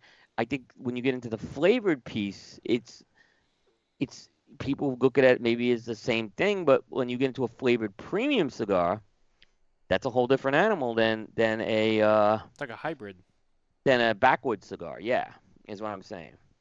Right. So, you know, there's premium tobacco in an acid cigar. There's very good tobaccos in an acid Yeah, cigar. It's very I'm, true. I'm sure. I'm sure Riste is using good tobacco in his Rocky Road Munchies or whatever, right? Um, that's not. qu- That's not what I'm questioning on that. So, but that's. That, I think to answer your question, I think it was going back to. Uh, I think, like I said, that you've had things like backwoods on the- on the market for years, so I'm sure. But I think the vape thing may have put a little more attention on it. Maybe I think it, I think it kind of opened up a can of worms because it, it was like, oh, They they were going to go after flavored at some point, no matter what, right? Because they went after Right. menthol. they went after it with the cigarette industry. It was a matter of time before they were going to do it. the state of Massachusetts has banned all flavored tobaccos, and so like menthol cigarettes are now illegal here. But Drew Um, Estate's legal. I think you could buy Drew Estate in Massachusetts because it doesn't fall into that. I think I think we've had this discussion we before. we? have, and I'm trying to remember. I feel like there was a there was a stipulation to it. I think it's if it's at a lounge, and you're smoking it in the lounge. I believe they're allowed to sell it, but you can't sell it at like a store where you can only buy it and carry it out. Interesting. I I feel like I don't know why, but that that stipulation comes to my mind, and I don't Right. even and I can't even remember if that's true or not. But I feel like I heard that, and I don't remember because I kind of forgot about that. But I feel like that might be the case. I, I'd have to I'd have to check into that. Yeah. I'm not sure. Um, either way, even if that's the case, there's still a lot of retailers that you lose business with because acid is available. Excuse me. Um, acid is still available in a lot of non-lounge stores, whether it's a cigar store, or it's a convenience store, or a liquor store. Acid is one of those cigars that's kind of available in, in most places outside of a, a standard or traditional cigar shop. So now you lose all that. So, and in Massachusetts, there's actually not many cigar lounges. So, I mean, I could probably count them on my hand. So, you go from all of the stores that carried it to like five or six people in the whole state. So, if that is true, and again, I can't remember what it is, but yeah, I mean, that's still a big loss in terms of business for Drew Estate. Um, menthol cigarettes are definitely gone. I remember being up in when it first went into effect. Um, a lot of the cigar shops that I hang out in were right over the border in New Hampshire, and um, you'd see people come in all the time, be like, "Hey, you guys have cigarettes? Hey, you have cigarettes? Hey, you have cigarettes?" Because they're coming over the border looking for menthols because they can't buy them, you know, a half a mile down the road inside Massachusetts. So they all come over the border looking for them. Um, which is now the new thing in that area, um, or at least it's been for the last year or so. Uh, Jay, does anyone in Massachusetts still buy tobacco there, or does everyone go to Pennsylvania or New Hampshire? To be honest with you, I still Oh. buy some of it here. Um, There are people. Who, yeah, I mean, you got central Massachusetts and stuff where people are buying cigars. because once in a while I'll pop into LJ Peretti downtown, Mm. because I know some people over there and they're good people, and and I try to support them when I can. Um, but yeah, I mean for the most part, I I, I do. I I'm I'm buying from from up north. Um, especially considering there's no sales tax or tobacco tax in New Hampshire, which not a lot of people realize. Yeah. Uh, it's both. So you pay the straight retail on those, and most of the retailers up there don't usually jack up on like special stuff too. So when you find stuff up there, you're paying the, the actual MSRP and not a dollar or penny more. Yep. Um, Jay, you are correct on that. Um, I don't think it was uh, huge public knowledge, but yeah, he uh, he he was. I don't know if he still is, but he was. Um, I I I met him in there a few times. Um, sorry, I forgot where I was going with this. My brain's starting to get foggy. Um, but yeah, so uh, but again, yeah, so in this area, yeah, that is the case. Uh, It's it's definitely a haven. Pennsylvania is the same way. Um, in terms of you know states that are definitely more friendly to cigars. I mean, Massachusetts, New York, California, are definitely not the best states if you have to buy a lot of cigars or higher priced cigars in because I mean they, they're going to get you on those taxes. Even Nevada has high tobacco taxes. Uh, they're another one too. Mostly because of the areas you buy them in, such as like you know Las Vegas or Reno, the very high tourist areas. I mean, yeah, you're. I feel like those are even even higher because it's you're buying them in a touristy area, which anything in a tourist area is always more expensive anyway. Um, and the the state of Nevada basically relies on tourism taxes or in- income from tourists to survive. That's pretty much their bread and butter. So, um, yeah. Anyway, so some states are worse than others. New Hampshire is a great one, and we're fortunate enough to have that close by. So, um, I feel like that that whole thing got away from us there. We we slowly drifted away from the conversation of the marketing stuff. But I think it's all it's all tied in. I really Yeah. do. No, yeah, I agree. Yeah. And it's all it's all good stuff to talk about too. Yeah, it, it, it's important stuff. Yeah. Sorry, I'm trying to keep my cigar lit. It was kind of going out there a little bit. Cigar's good. I think it tastes different though. I almost wonder if these are starting to age out. They already have age on them too, but I almost wonder if they're kind of starting to age out a little bit. I got to finish this box. They don't taste as sweet as they used to. Uh, that's strange. I don't know. Maybe I'll rotate them around. That's weird. It's a little bit more, uh, little more char on that taste there. I don't know what that's all about um, than I remember. But aside from all that, I mean, I think we've covered that pretty well. Yep, I think we did. Um, It's really all that needs to be said on it. I really don't think we need to really dissect it as we used to, um, or as we previously did, I should say. Um, I think that was, and that was really the biggest topic. I think people really wanted to hear us talk about too. Obviously, it's it's it's the buzz right now in the industry. But again, outside of that, um, I think we've covered everything that I wanted to cover. I don't know about you, Coop, if you had anything else you wanted to mention before we sign off. No, I think we covered everything. Um, like I said, it's been a very uh, dynamic month, uh, for sure. So, um, you know, we're gonna be getting uh, before we know it, we're gonna be in PCA season. Yep. So, so uh, I have to actually get a few things done uh, to get get our coverage going this year. So, we're in the process of that, and I think that process I'll be starting in April. So, uh, the the year moves fast. I mean, we were already end of year list seems like it was last week. That's how quick it was. So, Uh, Uh, one thing I will tease while we're here, I can't I can't say too much. I can't be very specific either, um, because some some things have not been um, finalized on certain accounts. Um, but I will I will tease this here. Um, the Smokin Tabacco team will be expanding once again. Um, we had brought in a couple of people before, just really wasn't a good fit for them.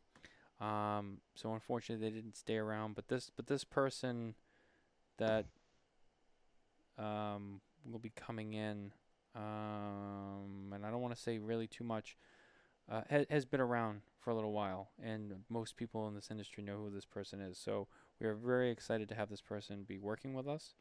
Um, someone who's really going to grow with us as a brand too. They're not just going to kind of come in and, you know, they're they're to be with us at, in the core lineup um, for a lot of things we do. What I will also say is that means that officially the Smokin Tabacco Review Department will be opening, and Smokin Tabacco will start to publish reviews. Um, that's all I'm gonna say at this point. Not a not a letter more, because it's just not really the time. But I will tease that. So that will obviously change a lot of things for us as we move forward as a as a brand. So um, just keep an eye on that, and uh, more will follow in the um, not sure how long, but relatively soon. So I, w- I will throw that out there, Okay. which is uh, really exciting. We're really really happy about this. It's uh, it's going to be really really fun for us, um, but also it's going to be it's going to be great for the for everyone involved uh, as well.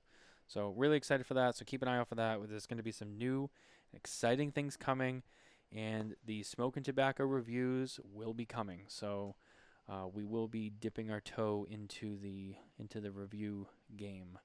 Um, I might even start to do a few as well.